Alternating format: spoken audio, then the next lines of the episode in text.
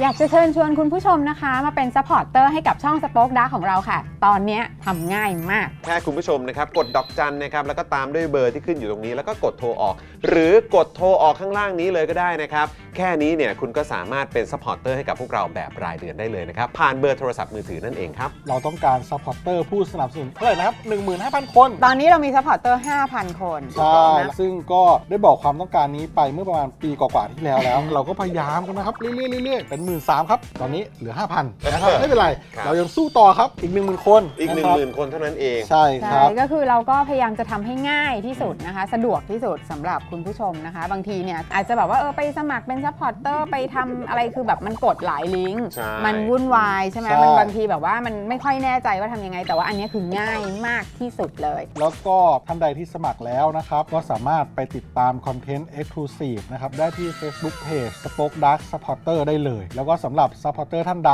ที่เป็นผู้สนับสนุนอยู่แล้วทาง YouTube หรือ Facebook นะครับก็สามารถทักแชทเข้าไป บอกว่าเป็น Supporter อยู่แล้วอยากเข้ากลุ่มลับ Exclusive สำหรับผู้สนับสนุนเท่านั้นนะครับรีบสมัครแล้วก็รีบทักแชทกันไปได้เลยนะครับ มากันเยอะๆนะคะอืมสมัครกันเลยครับผม อีก 1 0,000 คนจะถึงเป้าแล้ว มาสนับสนุนพวกเรากัน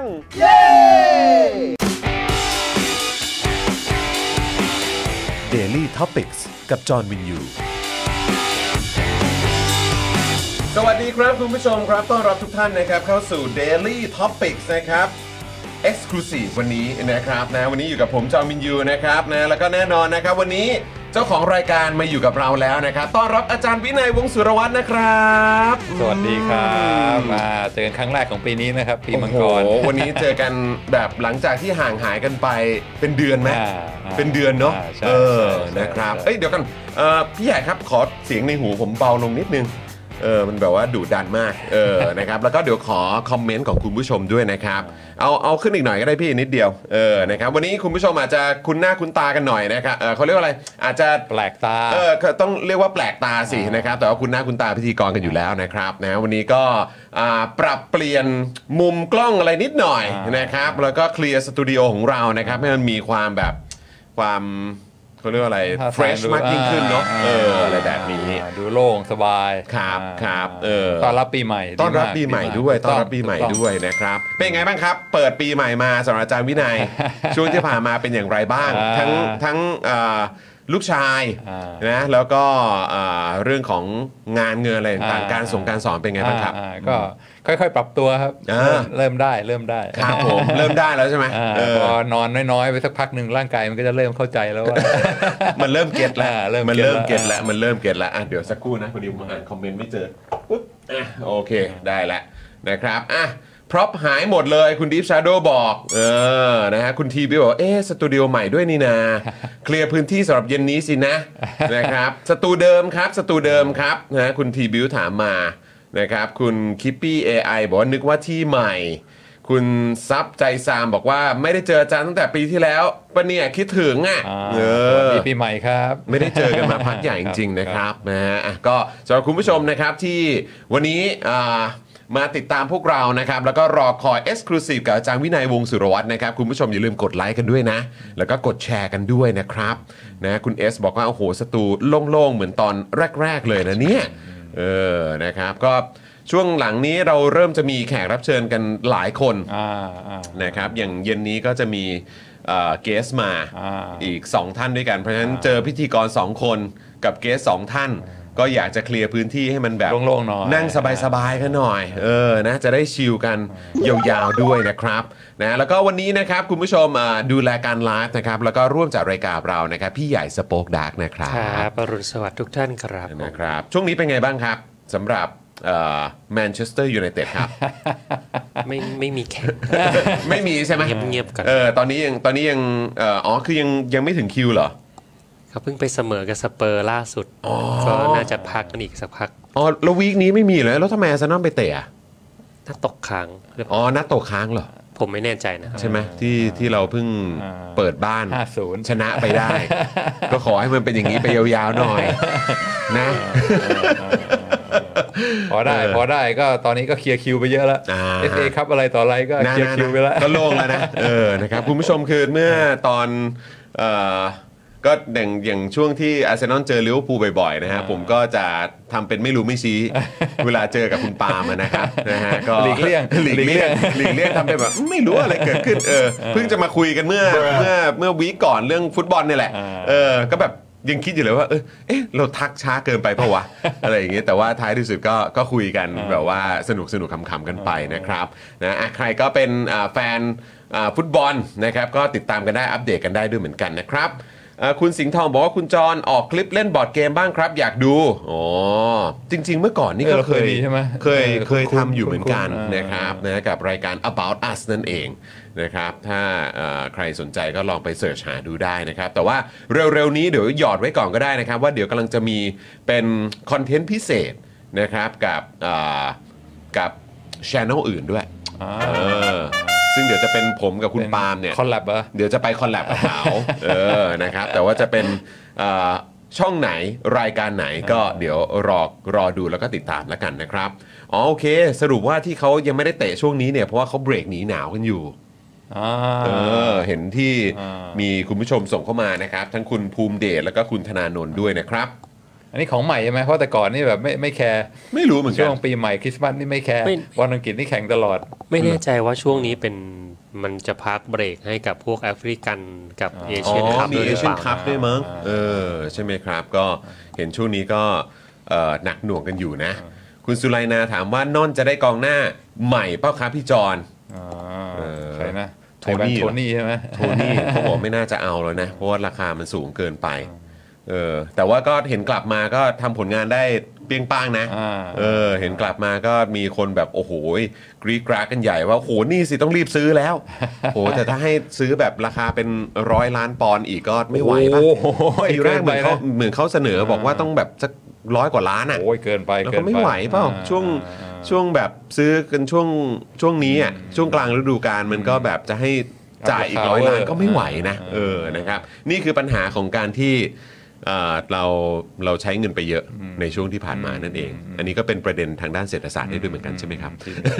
แล้วโทนี่คนอังกฤษด้วยใช่ไหมคนอังกฤษนะอ๋อเออถ้านักก็อาจเตะจะอังกฤษเนี่ยมันจะมีเรื่อรางขคาองพรีเมียมขึ้นไปราอีกคาด้วยอ่ใช่ไหมครับเออนะครับอะโอเคไม่เป็นไรคุณผู้ชมสำหรับเรื่องฟุตบอลคุยกันได้อีกเยอะ เดี๋ยวต่อไปถ้าเกิดว่าสนใจกันสักขนาดนี้เดี๋ยวอาจจะมีเป็นคอนเทนต์พิเศษเอาไว้คุยเฉพาะเรื่องเรื่องบันเทิง เรื่องฟุตบอลเรื่องหนังเรื่องเพลงอะไรกันไปแยกๆเลยแล้วกันนะครับ เพราะว่าคุยกันทีไรก็สนุกเหลือเกินนะครับนะอะวันนี้เดี๋ยวเราเช่นเคยครับ มาคุยกับอาจารย์วินัยกันนะครับ อันนี้จะเป็นหัวข้อที่เราค้างไว้ตั้งแต่เมื่อตอนใช่ปลายใช่ปีที่แล้วไหมใช่ใช่เออใช่นะครับ ใช่ วันนี้ที่เราจะมาคุยกันคือเรื่องอะไรครับอาจารย์ครับ อ่าอ่าเรื่อง กลับเข้าสู่เศรษฐศาสตร์นะครับ ก็คืออ่าอ่าบิดาของวิชาเศรษฐศาสตร์ก็คืออดัมสมิธครับอ่าเป็นอ่าเรียกว่าอ่าเขียนเขียนหนังสือ The Wealth of Nation ไว้ตั้งแต่โอ้ย200 กว่าปีแล้วครับอ่าครับก็คนก็รู้จักอ่าอดัมสมิธในในมิติของนักเศรษฐศาสตร์ที่พูดเรื่องอ่าอ่ามือที่มองไม่เห็น invisible hand แหมพูดมือที่มองไม่เห็นนี่บางทีมันก็ฟังแบบมืดๆยังไงชอบเออมันมันอาจจะดูดักดักๆเนอะเออดักดักๆเหมือนมาเฟียที่เราเอ่ยเอ่ยนามไม่ได้อ่าเออแต่ว่า invisible hand นี่คือพูดในแง่ดีว่าเออให้ตลาดมันจัดการกันเอง แล้วก็สุดท้ายมันก็จะนำไปสู่ผลลัพธ์ที่ที่มีประโยชน์แล้วก็อ่าได้ประโยชน์กันทุกฝ่ายก็เพราะฉะนั้นให้ให้ตลาดเอ่อ มีเสรีภาพในการอ่าใครใครค้าค้าก็ครับค้าใช่ไหมอ่ามัมันก็จะนำไปสู่ความกินดีอยู่ดีอะไรเงี้ยเพราะฉะนั้นเรื่องไอเดียเกี่ยวกับอ่าเศรษฐศาสตร์ เกี่ยวกับอ่าตลาดเสรีอะไรของอดัมสมิธนี่พูดกันอย่างกว้างขวางอืมแต่ว่าความจริงแล้วอาดัมสมิธมีหนังสืออีกเล่มหนึ่งที่อ่าเขาบอกว่าภูมิใจในเล่มนี้ไม่แพ้อ่า The Wealth of Nation ก็คืออาเป็นอ่า theory of moral sentiments อืมอ่าก็คือทฤษฎีเกี่ยวกับอ่า moral ก็คือจริยธรรมใช่ไหม sentiments ก็คือเรื่องความรู้สึกเกี่ยวกับอารมณ์ครับ เอ่อเพราะฉะนั้นอดัมสมิธก็มีอ่ามีการ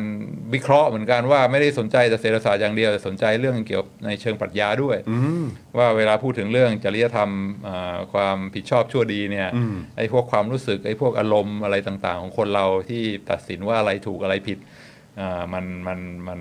สามารถมีทฤษฎีอะไรมาอธิบายได้อ่าใช่ไหมก็ในตลาดก็ใช้ทฤษฎี invisible hand ใช่ไหมอ่าอุปสงค์อุปทาน ถ้าครับจะอธิบายเกี่ยวกับเรื่อง ความรู้สึกผิดชอบชั่วดี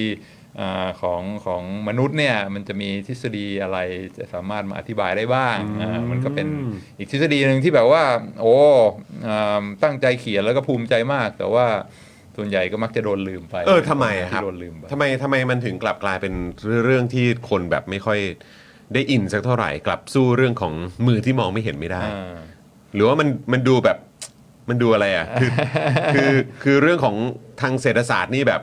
มันมันปังมันว้าวขึ้นมานะเออเออใช่ก็คงมีคนเอาไปคิดต่อเขียนต่อแล้วก็อืม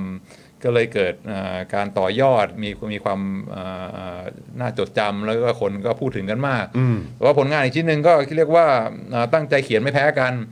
แต่คงเป็นเรื่องเกี่ยวกับทางประวัติศาสตร์ที่บังเอิญไม่มีใคร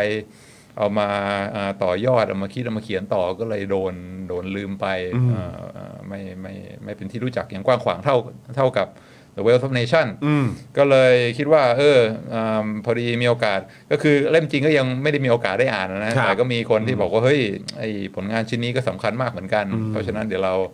อ่ามีคนเอามาเอามาวิเคราะห์เอามาตีแผ่เอามาแบบว่าอ่า เอาเอาประเด็นต่างๆ ที่เขียนเนี่ยมามามามามามาเล่าให้ฟังก็คิดว่าเออน่าสนใจก็ก็อาจจะเอามาทำให้เราเข้าใจอะไรได้มากขึ้นโอ้เพราะว่าทฤษฎีเศรษฐศาสตร์เขียน 200 กว่าปีที่แล้ว ปัจจุบันก็ยังยังเรียกว่า relevant ยังมีความจริงที่เห็นอยู่ในในสังคมอืมเพราะฉะนั้นเรื่องความรู้สึกเรื่องอารมณ์เกี่ยวกับอ่าจริยธรรมความผิดชอบชั่วดีเนี่ยบางทีมันก็ยังอาจจะดูซิว่าคน 200 กว่าปีที่แล้วคิด กับคนปัจจุบันเนี่ยมันยังสามารถที่จะไปด้วยกันได้ไหมประยุกต์ใช้ได้หรือเปล่าเออ มันก็น่าสนใจแล้วอาจารย์คิดว่ามันเป็นเพราะอะไรครับทำไมถึงแบบเหมือนทฤษฎีเอ่อหรือว่าแบบเหมือนสิ่งที่เขามองกันมาระยะเวลาผ่านไปเป็นทศวรรษอืมเป็นศตวรรษอืมนะเป็นเป็นเป็นร้อยร้อยปีอย่างเงี้ยทำไมทำไมมันถึงยังใช้ในเหมือนเหมือนเหมือนการเวลาอืมมันไม่ได้มีผลน่ะอืมเอออันนี้มันเบสออนแบบพฤติกรรมของมนุษย์ หรือว่า เรื่องของแบบทัศนคติของสังคมหรือว่าหรือว่ามันก็เป็นอย่างนี้ยแหละ คืออมคือมันเอ่อเขาเรียกว่าอะไรคือคือจะพูดว่าเหมือนแบบธรรมชาติของมนุษย์ก็เป็นอย่างนี้ยแหละ อืมคือเราอืมเราเราในมุมมองของอาจารย์น่ะอืมในในฐานะนักวิชาการ หรือว่าคนที่หยิบยกเรื่องพวกนี้ขึ้นมาอ่าสอน อ่าแล้วก็ส่งต่อให้กับลูกศิษย์ได้เอาไปใช้ต่ออาอ่าต่อไปเนี่ยคืออามองว่ายังไงครับทำไมมันถึงเป็นอย่างนั้น เออเป็น เป็นคำถามที่ดีนะไม่เออไม่ไม่ไม่ไม่ไม่ไม่ได้คิดเรื่องนี้มาเหมือนกันว่าอืมอะไรที่เขียนไว้เมื่อ 200 กว่าปีที่แล้วเนี่ยอืมแล้วก็ยังสามารถที่จะเรียกว่า relevant เอามาอืมใช้ได้ในทุกวันนี้เนี่ยก็ก็เป็นเรื่องที่น่าน่าน่าประทับใจอ่าเพราะถ้าคิดถึงอะไร 200 กว่าปีที่แล้วเรื่อง เทคโนโลยีเรื่องความเชื่อเรื่องอ่าแฟชั่น เรื่องอาหารการกินเรื่องอะไรพวกนี้ก็คงโอ้โหเปลี่ยนกันมามากมายแล้วอืมอืมแต่ว่าบางทีมุมมองอินไซต์อะไรต่างๆ ที่คิดไว้เมื่ออ่าอ่าหลายร้อยปีที่แล้วที่มันยังเอามาใช้ได้นี่ก็เป็นเรื่องที่ที่ที่เอ่อน่าอัศจรรย์อืมมากพอสมควรเหมือนกันก็มันก็มีอยู่ใช่ไหมอย่างอย่างดนตรีคลาสสิกเนี่ยก็ยัครังบเอ่อคนปัจจุบันฟังก็ยังมีความรู้สึกว่าโอ้โหมูอืมฟอ่าใช่เกี่ยวกับอ่าอ่าอ่าอ่า ดนตรีเก่าๆก็ยังยังยังอินอยู่ หรือว่าบทประพันธ์อย่างเ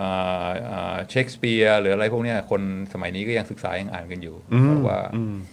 มันก็ต้องเป็นของที่ที่ดีจริง ๆ ที่มันจะสามารถอยู่ทนยั่งยืนมาเป็นเวลาหลายร้อยปีใช่ไหมที่จนจนจนคนปัจจุบันนี่กลับมาอ่านกลับมาดูเนี่เออแม่งเจ๋งจริงว่ะใช่เพราะว่าก็คือแบบอพอดีวันก่อนก็นั่งนั่ง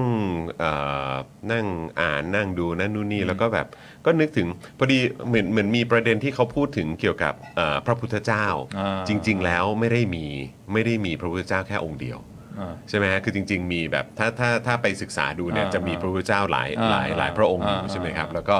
อะโอเคเออสำหรับพระพุทธเจ้าที่ที่เรากำลังเอ่อ ที่ที่เรารู้จักอ่าหรือว่าที่เราแบบว่านำคำสอนของท่านเนี่ยอ่าหรือว่าเรื่องราวของท่านมาลูกชายสิทธัตถะ มาเรียนรู้กันหรือว่าเอามาใช้เป็นหลักการในการดำเนินชีวิตต่างๆ ก็คืออ่าโอ้โหคือจะว่าไปคือจริงๆก็ผ่านมาเป็น 2,000 กว่าปีอ่าแล้วเนาะ2,000กว่าเอปีอใช่ไหมครับแล้วเราก็คือกลายเป็นว่าเรื่องราวหรือว่าหลักคำสอนอืมของพระพุทธเจ้าเนี่ยก็ยังยังคงถูกหยิบยกอืมขึ้นมาอืมใช่ไหมฮะให้ให้ให้เป็นหลักในการดำเนินชีวิต หรือว่าวิธีคิดอืมอะไรต่างๆ ได้ด้วยเหมือนกันอืมในขณะที่ ซึ่งซึ่งโอเคนะมันอาจจะเป็นเรื่องของเออความคิดความรู้สึกสภาพจิตใจ การปฏิบัติตนอะไรก็ว่านไป แต่ในขณะเดียวกันของอดัมสมิธอย่างเรื่องของหลักการมือที่มองไม่เห็นอ่าอะไรต่างๆ หรือว่าทฤษฎีเอ่อของนักเศรษฐศาสตร์คนนั้นคนนี้อ่าทฤษฎีทางเอ่อสังคมศาสตร์อ่าหรือว่าแม้กระทั่งทางการแพทย์อะไรเงี้ยอ่าหลาย ๆ อย่างมันก็ยังคงสามารถใช้ได้บนเอ่อจนปัจจุบันเนี่ยอ่าก็ถือว่าคือบางทีเรามองว่าเอ๊ะจริง ๆ คนที่คิด คือเขาอัจฉริยะอ่าหรือว่าคือเขาไปค้นพบสิ่งที่มันเป็นธรรมชาติอ่าหรือว่าเป็นสิ่งที่มันตอบโจทย์อ่ามนุษย์และสังคมมากที่สุดอ่ามมากกว่ากัน ซึ่งอ่าอันนี้ก็เลยเป็นประเด็นที่แบบพออาจารย์วินัยหยิบยกของอดัมสมิธขึ้นมาเนี่ยอ่าก็แบบเออเอ๊ะจริง ๆ หรือเขาเขาเก่งเหนือมนุษย์อ่าความคิดเขาหรือว่าเขาแบบสามารถเข้าใจอ่าถึงแบบ ธรรมชาติของมนุษย์และสังคมได้ดีกว่าคนอื่น หรือว่ายังไงกันแน่เนาะเอออะไรอย่างเงี้ยเพราะบางทีเราก็ยกให้อย่างแบบอย่างพระพุทธเจ้าเนี่ยก็เป็นแบบศาสดาอ่าสำคัญคนหนึ่งของโลกใช่ไหมฮะอันนี้ก็รู้สึกว่าเออแบบคนที่สามารถคิดอะไรแล้วมันสามารถส่งต่อได้อย่างยั่งยืนมาเป็นเป็นร้อยปีแบบเนี้ยโอ้โหเขาต้องเป็นคนยังไงเนี่ยอันนั้นก็เป็นมุมมองหนึ่งคือว่ามีความลุ่มลึกมีความพิเศษอืม มีเอ่อมีอะไรที่มันเหนือคนเอ่อปกติทั่วไปอืมแน่นอน IQ พวกนี้สูงมากอยู่แล้ว แล้วก็อืมเกิดในช่วงเวลาตอนนั้นเป็นยุคแบบ enlightenment ไงอืมคือเป็นช่วงที่กำลังแบบฟื้นฟูอืมแล้วก็อ่าอ่าทุกคนก็มีความเชื่อกันว่าเอ้ยต้องวิทยาศาสตร์นะ ต้องใช้ครับเหตุผลต้องอะไรเงี้ยเพราะฉะนั้นพวกอ่าคนรอบตัวก็เป็นคนที่สนใจเรื่องปรัชญา เรื่องการค้นหาความจริงเรื่องอืมเรื่องวิทยาศาสตร์ทั้งนั้น เพราะฉะนั้นมันก็คงแบบหลายอย่างด้วย ก็คือเขาเป็นคนเก่งคนฉลาดคนที่แบบว่ามีมุมมองที่ลึกซึ้งเป็นพิเศษ อยู่ในสภาพแวดล้อมอยู่ในเกิดในช่วงเวลาที่มันถูกต้องพอดีอืมอ่าเพราะฉะนั้นก็สังคมก็สนับสนุนแล้วก็มีเพื่อนที่แบบเขียนจดหมายเออตอบโต้กัน แล้วก็เปิดกว้างต่แลอกคเปวามลี่ยนคิดกันใหม่อืมๆอ่าอืมก็อันนั้นก็คงก็คงมีมีส่วนร่วมด้วยอืมแต่ว่าเมื่อกี้ที่จอห์นพูดอะเอ่อกำลังตอนแรกนึกว่าจอห์นจะเลี้ยวไปอีกทางหนึ่งอะ ก็คือตอนจอห์นเปิดด้วยว่าเอ่อความจริงมีพุทธเจ้าหลายองค์ใช่ไหมอืมคนที่ตรัสรู้แล้วก็เข้าใจถึงเอ่อเอ่อกฎธรรมชาติพวกนี้อืมว่าไม่มีอะไรยั่งยืนแล้วก็อะไรพวกเนี้ยก็ก็มีไม่ใช่คนเดียวอืมมีพุทธเจ้าหลายหลายองค์อืม แต่ทำไมเอ่อเวลาพูดถึงพุทธเจ้าถึงแบบว่าอ๋อถึงคนนี้ถึงเป็นสิทธัตถะอ่าถึงเป็นพระองค์นี้เอ่อออืมอืมตอนแรกนึกว่าจอห์นจะเลี้ยวไปในเอ่อในแง่นี้ว่าเออเออเออซึ่งซึ่งคนที่คิดเกี่ยวกับเรื่องอาตลาดเสรีคนที่อ่าเข้าใจเรื่องการแลกเปลี่ยนอะไรอย่างนี้ก็ก่อนอดัมสมิธก็อาจจะมีแล้วเหมือนกันแต่ว่า ไม่ได้เป็นคนที่ได้รับการอ่าอ่าจดจำยกย่องอืมอ่าทำไมถึงทำไมถึงเป็นคนนี้ใช่ไหมอืมอืมอ่าก็ตอนแรกนึกว่าจอห์นจะพาเลี้ยวไปคุยเรื่องนั้อ๋อนอ๋อโอเคโอเคเออเออแค่แค่แค่รู้สึกว่าถ้าเราเลี้ยวไปทางนั้นน่ะเออจะไปอีกประเด็นหนึงยาวเลยเออก็เลยแบบว่าอ่าโอเคโอเคเออประเด็นนั้นก็น่าสนใจอ่าประเด็นนั้นก็แต่ว่ามันคงต้องถ้าถ้าจะแก้เกรินๆนะคือว่าเอ่อ ไม่ใช่ว่ามีมีมีคนเดียวที่ฉลาดลึกซึ้งมองขาด แล้วก็เอ่อค้นพบอะไรใหม่ ๆ แล้วไอ้สิ่งนั้นมันจะยั่งยืนมันต้องมันต้องอาศัยแบบว่า organization อืมเออคือต้องมีคนอื่นที่เห็นว่าเออเนี่ยของดีแล้วก็หยิบมาแล้วก็มามามาต่อมาสร้างเป็นเอ่อเครือข่ายมาทำให้เกิดความแข็งแข็งให้มันสามารถที่จะส่งต่อจากรุ่นไปสู่รุ่นได้อะไรเงี้ยอืมอย่างเคยได้ยินว่าอ่าเรื่องเรื่องศาสนาคริสต์ใช่ไหมเรื่องพระเยซู ตอนที่อ่าก็อ่า เป็นเรียกว่าคนคนที่มีอ่าอ่าแบบว่ามีสาวกอยู่ 12 คนอืมแล้วก็ก็มีคนติดตามคนนับถือก็มีอยู่พอสมควรเหมือนกัน แต่ว่ามันก็เป็นแบบว่าเขาเล็กๆ ซึ่งไม่ได้อ่าอ่าถ้าถ้ามันอยู่แค่นั้นมันคงไม่อยู่เอ่อมาเป็นแบบ 2,000 ปีอะไรเงี้ยอืมบางคนก็วิเคราะห์ว่ามันต้องมีใครคนหนึ่งที่แบบว่าเข้ามาจัดการบอกเฮ้ยอันเนี้ยมี potential นะไอ้พวก ไอเดียความเชื่ออะไรพวกนี้เนี่ยมันสามารถที่จะเอามาสร้างเป็นเอ่อเครือข่ายสามารถทำให้เกิดความนะเออกระจายให้เอาไปใช้ให้เอ่อสร้างเป็นเพราะมันต้องมีมันมันต้องมีแบบโครงสร้างใช่ไหมว่าอันนี้คือผู้นำเรามีความเชื่อแบบนี้แล้วก็เอ่อ ทำยังไงจะส่งต่อจากรุ่นสู่รุ่นอะไรพวกเนี้ยมันมันต้องมีคนที่แบบเข้ามาวางแผนการตลาดอ่บริหารจัดการนะวางแผนการตลาด เราเราเรามองว่าเป็นการวางแผนการตลาดได้ไหมฮะอ่าอ่าเออาคือคนที่เข้าใจเรื่องเรื่อง organization เออเออเออาคนที่สามารถเข้ามาจัดระบบอ่าแบ่งงานแบ่งหน้าที่เออเออเออสร้างโครงสร้างขึ้นมาให้มันให้มันอยู่ทนทานเออเออเออเออแล้วก็เขาวิเคราะห์ว่าคนที่อ่าทำอันนั้นคือพอ อ๋อครับผม ก็คือชื่อเล่นของอาจารย์วินัยนะฮะคุณผู้ชมพอเส้นพออ่าซึ่งเออก็ไม่ได้เป็นหนึ่งใน 12 คนนะคือมาอ่าทีหลังใช่ไหมครับตอนแรกเป็นอ่าฝ่าย อันนี้คือจะบอกว่าเป็นชายผู้อยู่เบื้องหลังอ่าอ่าคือคนที่ก็กำลังขี่ม้าไปใช่ไหมเออเออตอนแรกชื่อซอลอะไรเงี้ยอ่าอ่าอ่าแล้วขี่ม้าไปแล้วก็เจอพระเจ้าบอกว่าเฮ้ยมามา prosecute อ่าอ่าชาวอ่าคนที่ติดตามฉันทำไมอะไรเงี้ย ก็เลยกลับใจเปลี่ยนชื่อจากจากซอลเป็นเป็น Paul เป็นพอลแทนอืมครับแล้วก็เนื่องจากคนนี้เคยอยู่ในทำงานอยู่ในระบบไงอืมคืออ่าก็รู้โครงสร้างรู้โครงสร้างข้างในแล้วก็อ่าคิดว่าเฮ้ยถ้าจะทำให้ไอ้ไอ้เนี่ยมันสามารถขยายมันสามารถมีอ่ามีมีความยั่งยืน แล้วก็มีความเข้มแข็งเนี่ยมันต้องมันต้องวางระบบยังไงอ่าให้ก็หลายคนก็เครดิตพอว่าโอ้เป็นโหคนที่เออประเด็นนี้ผมก็ พยายามนึกอยู่ว่าเคยมีใครหยิบยกประเด็นนี้ขึ้นมาไหมอ่าพยายามนึกอยู่ ไม่งั้นพอ 12 คนตายก็ตายไหมใช่ยังว่า 12มันก็จบไงอ่าเออใช่ก็ไหมคือสาวก 12 คนก็เป็นอะไรอะเป็นเป็นอ่าเป็นคนหาปลาเป็นแบบว่าชาวบ้านอะไรเงี้ยไม่ได้มีหัวคิดที่จะแบบอ่าทำยังไงถึงจะสร้างระบบขึ้นมาครับครับครับอ่ามันอืมมันต้องใช้คนข้างนอกที่มีมีมีสกิลมีประสบการณ์ทางด้านนี้เคยแบบว่า อยู่ในทำงานให้ทางการรู้ว่ามันต้องอาแบ่งแบ่งงานแบ่งหน้าที่กันยังไงอ่าอืมถึงจะอืมอืมมันถึงจะยั่งยืนได้เออประเด็นนี้ไม่เคยคิดนะอ่าเพราะบางทีเราอาจจะ เหมือนเหมือนพอเวลาผ่านไปเราจะมีความรู้สึกว่าด้วยความแบบ pure อ่า pure อะความเก่งออความเก่งความฉลาดความบริสุทธิ์พวกนี้ล้วนๆเลยอ่าเออมันเลยเป็นสิ่งที่นำพาไปสู่ ความยั่งยืนอ่า หรือการที่แบบยังยังถูกแบบส่งต่อมาจนถึงปัจจุบันนี้แต่จริงๆอันนี้เราน่าจะเป็นมายาคติเออเราเราต้องเข้าใจจุดนี้ด้วยมันอยู่ที่การบริหารจัดการด้วยเหมือนกันเนาะใช่ใช่ใช่เออต้องมีและการวางแผนการตลาด อ่ต้องมีต้องมี strategist ต้องมี เออ marketer ต้องมีใช่ไหมอ่าใช่ใช่ใช่ organization เนี่ย เออโอ้โห คุณผู้ชม นี่เรายังไม่เข้าเรื่องเลยนะ นี่เรายังไม่เข้าเรื่องเลยนะ เออครับ ไม่พอดีจอห์นพาเลี้ยวไปอะทางใช่นี้ใช่ใช่ใช่ใช่ผมขออภัยผมขออภัยเออครับ ผมอะแต่เช่นเคยงั้นงั้นเราเดี๋ยว เรื่องนี้ค่อนข้างน่าสนใจ เดี๋ยวไม่แน่เราอาจจะดอกจันไว้ก่อนอ่าเดี๋ยวในอนาคตเราอาจจะมีโอกาสได้ได้คุยกันอีกนะครับอ่าพอดีครับมาเรื่องอดัมสมิธปุ๊บนี่เราแวะมาเรื่องของทางศาสนาได้อย่างไรก็ไม่รู้อะเช่นเคยนี่เรามีเวลาประมาณสักหนึ่งชั่วโมงนะครับเพราะเดี๋ยวอาจารย์วินัยก็มีภารกิจด้วยเหมือนกันวันนี้มีสอนเหมือนเคยครับมีครับมีเหมือนเคยนะครับเพราะฉะนั้นเราจะมีโอกาสได้คุยกับอาจารย์วินัยในวันนี้นะครับกันประมาณเต็มๆสักหนึ่งชั่วโมงนะคุณผู้ชม แล้วเดี๋ยวตอนช่วงท้ายจะหยิบยกเอาคอมเมนต์ของคุณผู้ชมเนี่ยนะครับมาพูดคุยกับอาจารย์วินัยด้วยนะครับเผื่อว่าจะมีคำถามที่น่าสนใจนะครับแล้วก็จะได้สอบถามความเห็นของอาจารย์วินัยกับสิ่งที่เราคุยกันในวันนี้ด้วยนะครับแต่ว่าก่อนอื่นเลยนะครับคุณผู้ชมอย่าลืมนะครับใครที่เข้ามาแล้วนะครับกดไลค์กดแชร์กันด้วยนะครับคอมเมนต์ทักทายกันเข้ามานะครับเพื่อเป็นการเช็คสถานะการเป็น member ของอ YouTube Membership ในช่อง Daily Topics นะครับซึ่งคุณผู้ชมเนี่ยเป็นบุคคลสำคัญมากๆสำหรับพวกเรานะครับในการสนับสนุนให้พวกเรามีอ่ากำลังในการผลิตคอนเทนต์ให้คุณผู้ชมได้ติดตามกันแบบนี้ทุกๆวันเลยนะครับนะฮะคุณกรณ์วิทย์ พูดถึงศาสนาพุทธและศาสนาเชนแล้วใช่ไหมครับนะฮะเอ่อศาสนาพุทธเป็นหลักความจริง แต่ใครควบคุมไว้ในสังคมไทยโอ้คุณบัญชาบอกมานะครับ คุณธนาโนว่าพอลนี่พอลพอลใช่ คุณผู้ชมคือจริงๆอ่าผมเนี่ยก็ชื่อเล่นชื่อจอห์นอ่าใช่ไหมครับ พี่โรซี่ก็คือชื่อเล่นคือโรซี่อ่าชื่อจริงคือคุณจัญญาใช่ไหมฮะอาจารย์วินัยก็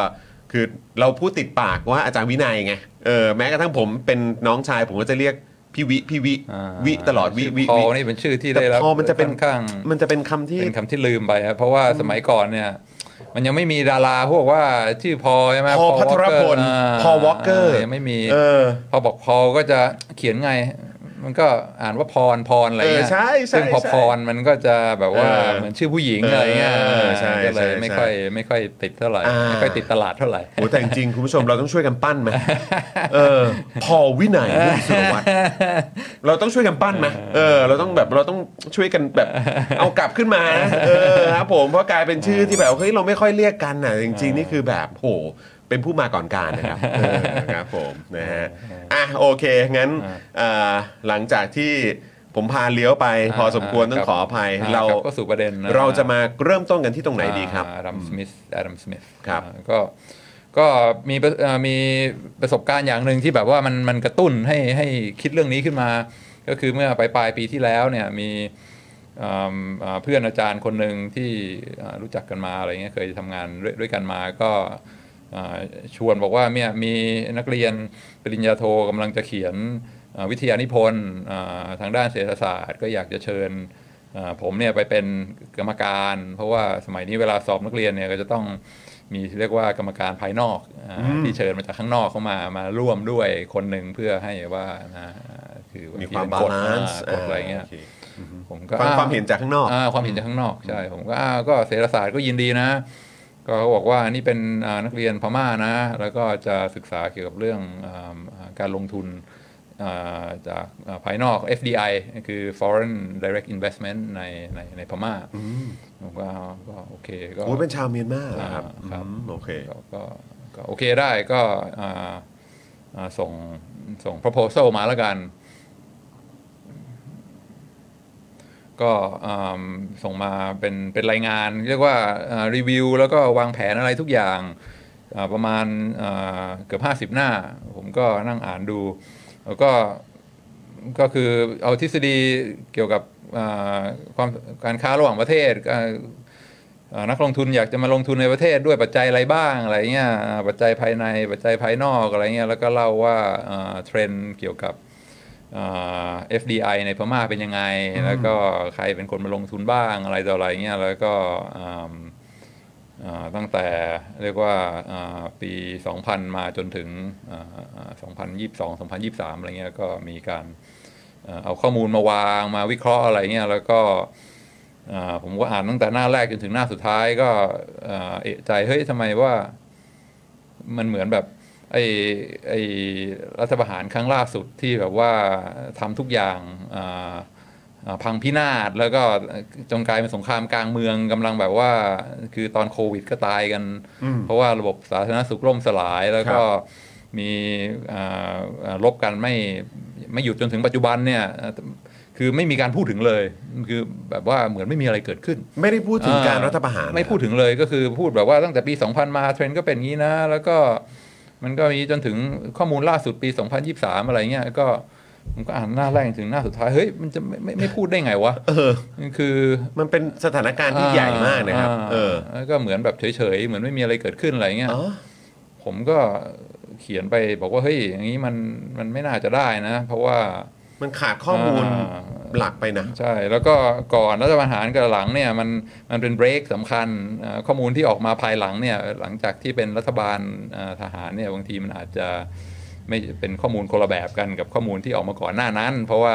แน่นอนรัฐบาลเผด็จการก็ความน่าเชื่อถือเกี่ยวกับเรื่องข้อมูลมันก็ยิ่งยิ่งไม่มีเข้าไปใหญ่อาจจะพยายามทำให้ทุกอย่างดูดีอะเพื่อ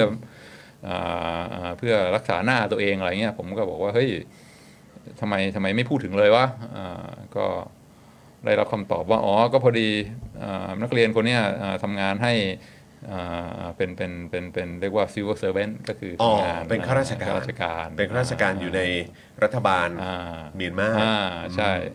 เพราะฉะนั้นก็อ๋อได้รับทุนมาอ่าอ่าเรียนต่อในประเทศไทยอ่าแล้วก็แน่นอนรายงานนี้ก็ต้องส่งกลับไปให้ให้ให้เจ้านายอ่านอ่าอ่าครับผม ผมก็เฮ้ย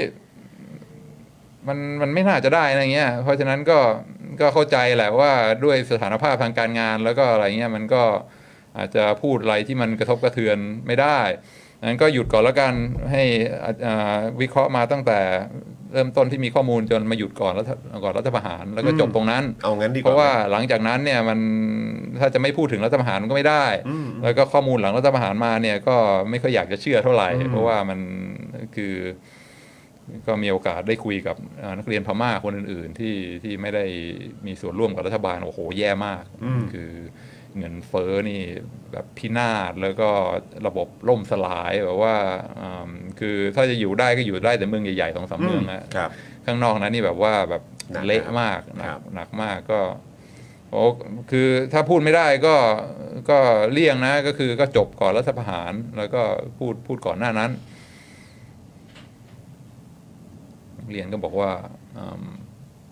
คือมันก็มีข้อมูลมาจนถึงอ่าปีปัจจุบัน เพราะฉะนั้นก็มันก็ต้องทำให้ต้องถึงทำให้ถึงปีปัจจุบัน ผมว่าเฮ้ยมัน มันมันไม่น่าใช่นะแล้วก็อ่าแล้วก็รู้ว่าถ้าคือก็จะมีชื่ออยู่ในเอ่อกรรมการสอบไม่ด้วย ก็เลยบอกว่าไม่เอาดีกว่า ถ้างั้นขอขออนุญาตไม่มีเอ่อไม่ขอไม่ถอนไม่ตัวร่วมจากถอัอนนนี้ตัวจากนี้ดีกว่าเพราะรู้สึกว่ามันมัน มันมันมันไม่ถูกต้องอ่ามันมีอะไรไม่ชอบมาพากลแล้วก็สุดท้ายเดี๋ยวโดนร่วมหัวจมท้ายไปอะไรไปต้องไปเซ็นอะไรที่มันแบบว่าเพี้ยนเพี้ยนประหลาดประหลาดๆอะไรเงี้ยแล้วก็ไปอยู่ในฐานข้อมูลอะไรเงี้ยก็เลยบอกว่าไม่ไม่เอาดีกว่า ทั้งนี้ก็เพราะว่าอ่ามีนักเรียนพม่ามีเพื่อนชาวพม่าหลายคนเหมือนกันที่ที่ที่ที่รู้จักกันแล้วเขาก็คุยให้ฟังก็แบบว่าอ่ารู้ว่าสถานการณ์มันแย่มาก แล้วการที่เราทำเป็นแบบ หลับหูหลับตาไม่รู้ไม่ชี้เรื่องพวกนี้แล้วก็บอกว่าอ่าก็การลงทุนก็ยังดำเนินไปตามปกติ ชาวต่างชาติก็ยังนำเงินเข้ามาในประเทศอะไรเงี้ยมันมันมันดูแบบว่ามันมันไม่ถูกต้องอะไรเงี้ยก็ก็เลยก็เลยไม่เอาไม่เอาครับดีกว่าอืมก็ก็กลับมาคิดก็คือ ก็เขาคงหาคนอื่นมามามามามานั่งในกรรมการได้แต่คิดว่าเออก็อาจารย์ ที่เป็นเพื่อนกันที่เอ่อเป็นเรียกว่าอาจารย์ที่ปรึกษาเนี่ยก็ก็คงรู้อะนะเขาก็ไม่ได้แบบว่าเอ่อหูหนวกตาบอดไม่ได้รู้ว่าในพม่ามันเกิดอะไรขึ้นนะถ้าแบบว่าลืมตาดูนิดนึงมันก็รู้ว่าโอ้โหความอะไรที่มันกำลังเกิดขึ้นเนี่ยแล้วแล้วเอ๊ะทำไมเขาถึงแบบว่าเอ่อยอมให้เอ่อนักเรียนทำอย่างนี้ได้วะก็เลยมานั่งคิดเอ๊ะทำไมวะมันถึงทำไมถึงอ่าคือความจริงอะถ้ากรรมการภายนอกบอกให้ทำเนี่ยอ่านักเรียนก็ อาจจะบอกไม่ไม่เอาได้แต่ถ้าอาจารย์ที่ปรึกษาบอกให้ทำเนี่ยมันก็คงต้องเชื่ออาจารย์ที่ปรึกษาใช่ไหมทำไมทำไมอาจารย์ไม่ไม่ยืนยันให้มันนะชื่อของเขาก็ต้องอยู่หน้าปกด้วยอะไรเงี้ยถ้าไอรายงานที่มันออกไปเนี่ยไม่กลัวเหรอว่า มันจะแบบว่าอ่าดูไม่ดีอะไรเงี้ยก็เลยยังพยายามคิดได้ทำไมถึงเป็นงั้นอืมก็คิดไปคิดมาก็คงบอกว่าก็ก็คงพอเข้าใจนะ ก็เป็นนักเรียนที่อ่าเรียนด้วยกันมา แล้วคงเป็นนักเรียนที่ ที่เรียบร้อยสุภาพนิสัยดีอะไรเงี้ยแล้วก็อาจารย์คงเข้าใจข้อจำกัดว่าเป็นได้รับทุนมาจากรัฐบาล แล้วก็ถ้าเป็นอ่าถ้าไปเขียนอะไรที่มันอ่าไม่ถูกใจรัฐบาลเนี่ยกลับไปเขาก็อาจจะได้รับความเดือดร้อนนะไม่ใช่แค่เขาเองครอบครัวเขาด้วยอะไรเงี้ยแล้วก็ก็เห็นว่าเออมันก็นะเราก็เป็นอาจารย์ก็มีหน้าที่สนับสนุนเท่าที่จะสนับสนุนได้ แล้วก็อ่ามันก็เป็นแค่ รายงานรีพอร์ตอันหนึงใช่ไหมอ่าสุดท้ายอ่าสิ่งที่สำคัญกว่าก็อาจจะเป็นว่าอ่าให้นักเรียนคนนี้เรียนจบกลับไป แล้วก็ทุกอย่างราบรื่นไม่ไปสร้างปัญหา ให้อ่าชีวิตเข้าลำบากอะไรเงี้ยเพราะฉะนั้นก็โอเคก็ช่วยดูแลกันไปอ่าซึ่ง เออมันก็มุมมองเขาก็ต่างจากมุมมองผมมากพอสมควรก็เอ๊ะมันอะไรวะอ่าเอ่อคิดไปคิดมาหลายวันก็พอเอ่อ กลับมาย้อนมองตัวเอง ก็บอกเนี่ยโอ้โหตอนนี้หลักการมากเลยว่า ถ้าเรื่องพม่าเนี่ยไม่ยอมเขียนเรื่องรัฐประหารอะไรเนี่ยไม่ไม่เอาเราเราไม่ขอมีส่วนร่วมแต่กลับมามองมองย้อนมองตัวเองก็รู้สึกว่าเออกลับมาดูพวกนักเรียนที่เป็นอาจารย์ที่ปรึกษาทำโครงการเอ่อทำวิทยานิพนธ์ต่าง ๆ มันก็มีเหมือนกันนะนักเรียนบางคนของเราที่แบบ ทำหัวข้ออะไรที่มันสุ่มเสี่ยงพอสมควรเหมือนกันที่คนอื่นก็อาจจะมองว่าโอ้โหอาจารย์ที่ปรึกษาแม่งยอมเป็นที่ปรึกษาได้ไงวะอย่างเช่นมีอ่านักเรียนอ่าทำอ่าสร้างสร้างเขื่อนอ่าแม่น้ำโขอ่ากั้นแม่น้ำโขงในประเทศลาวอะไรเงี้ยที่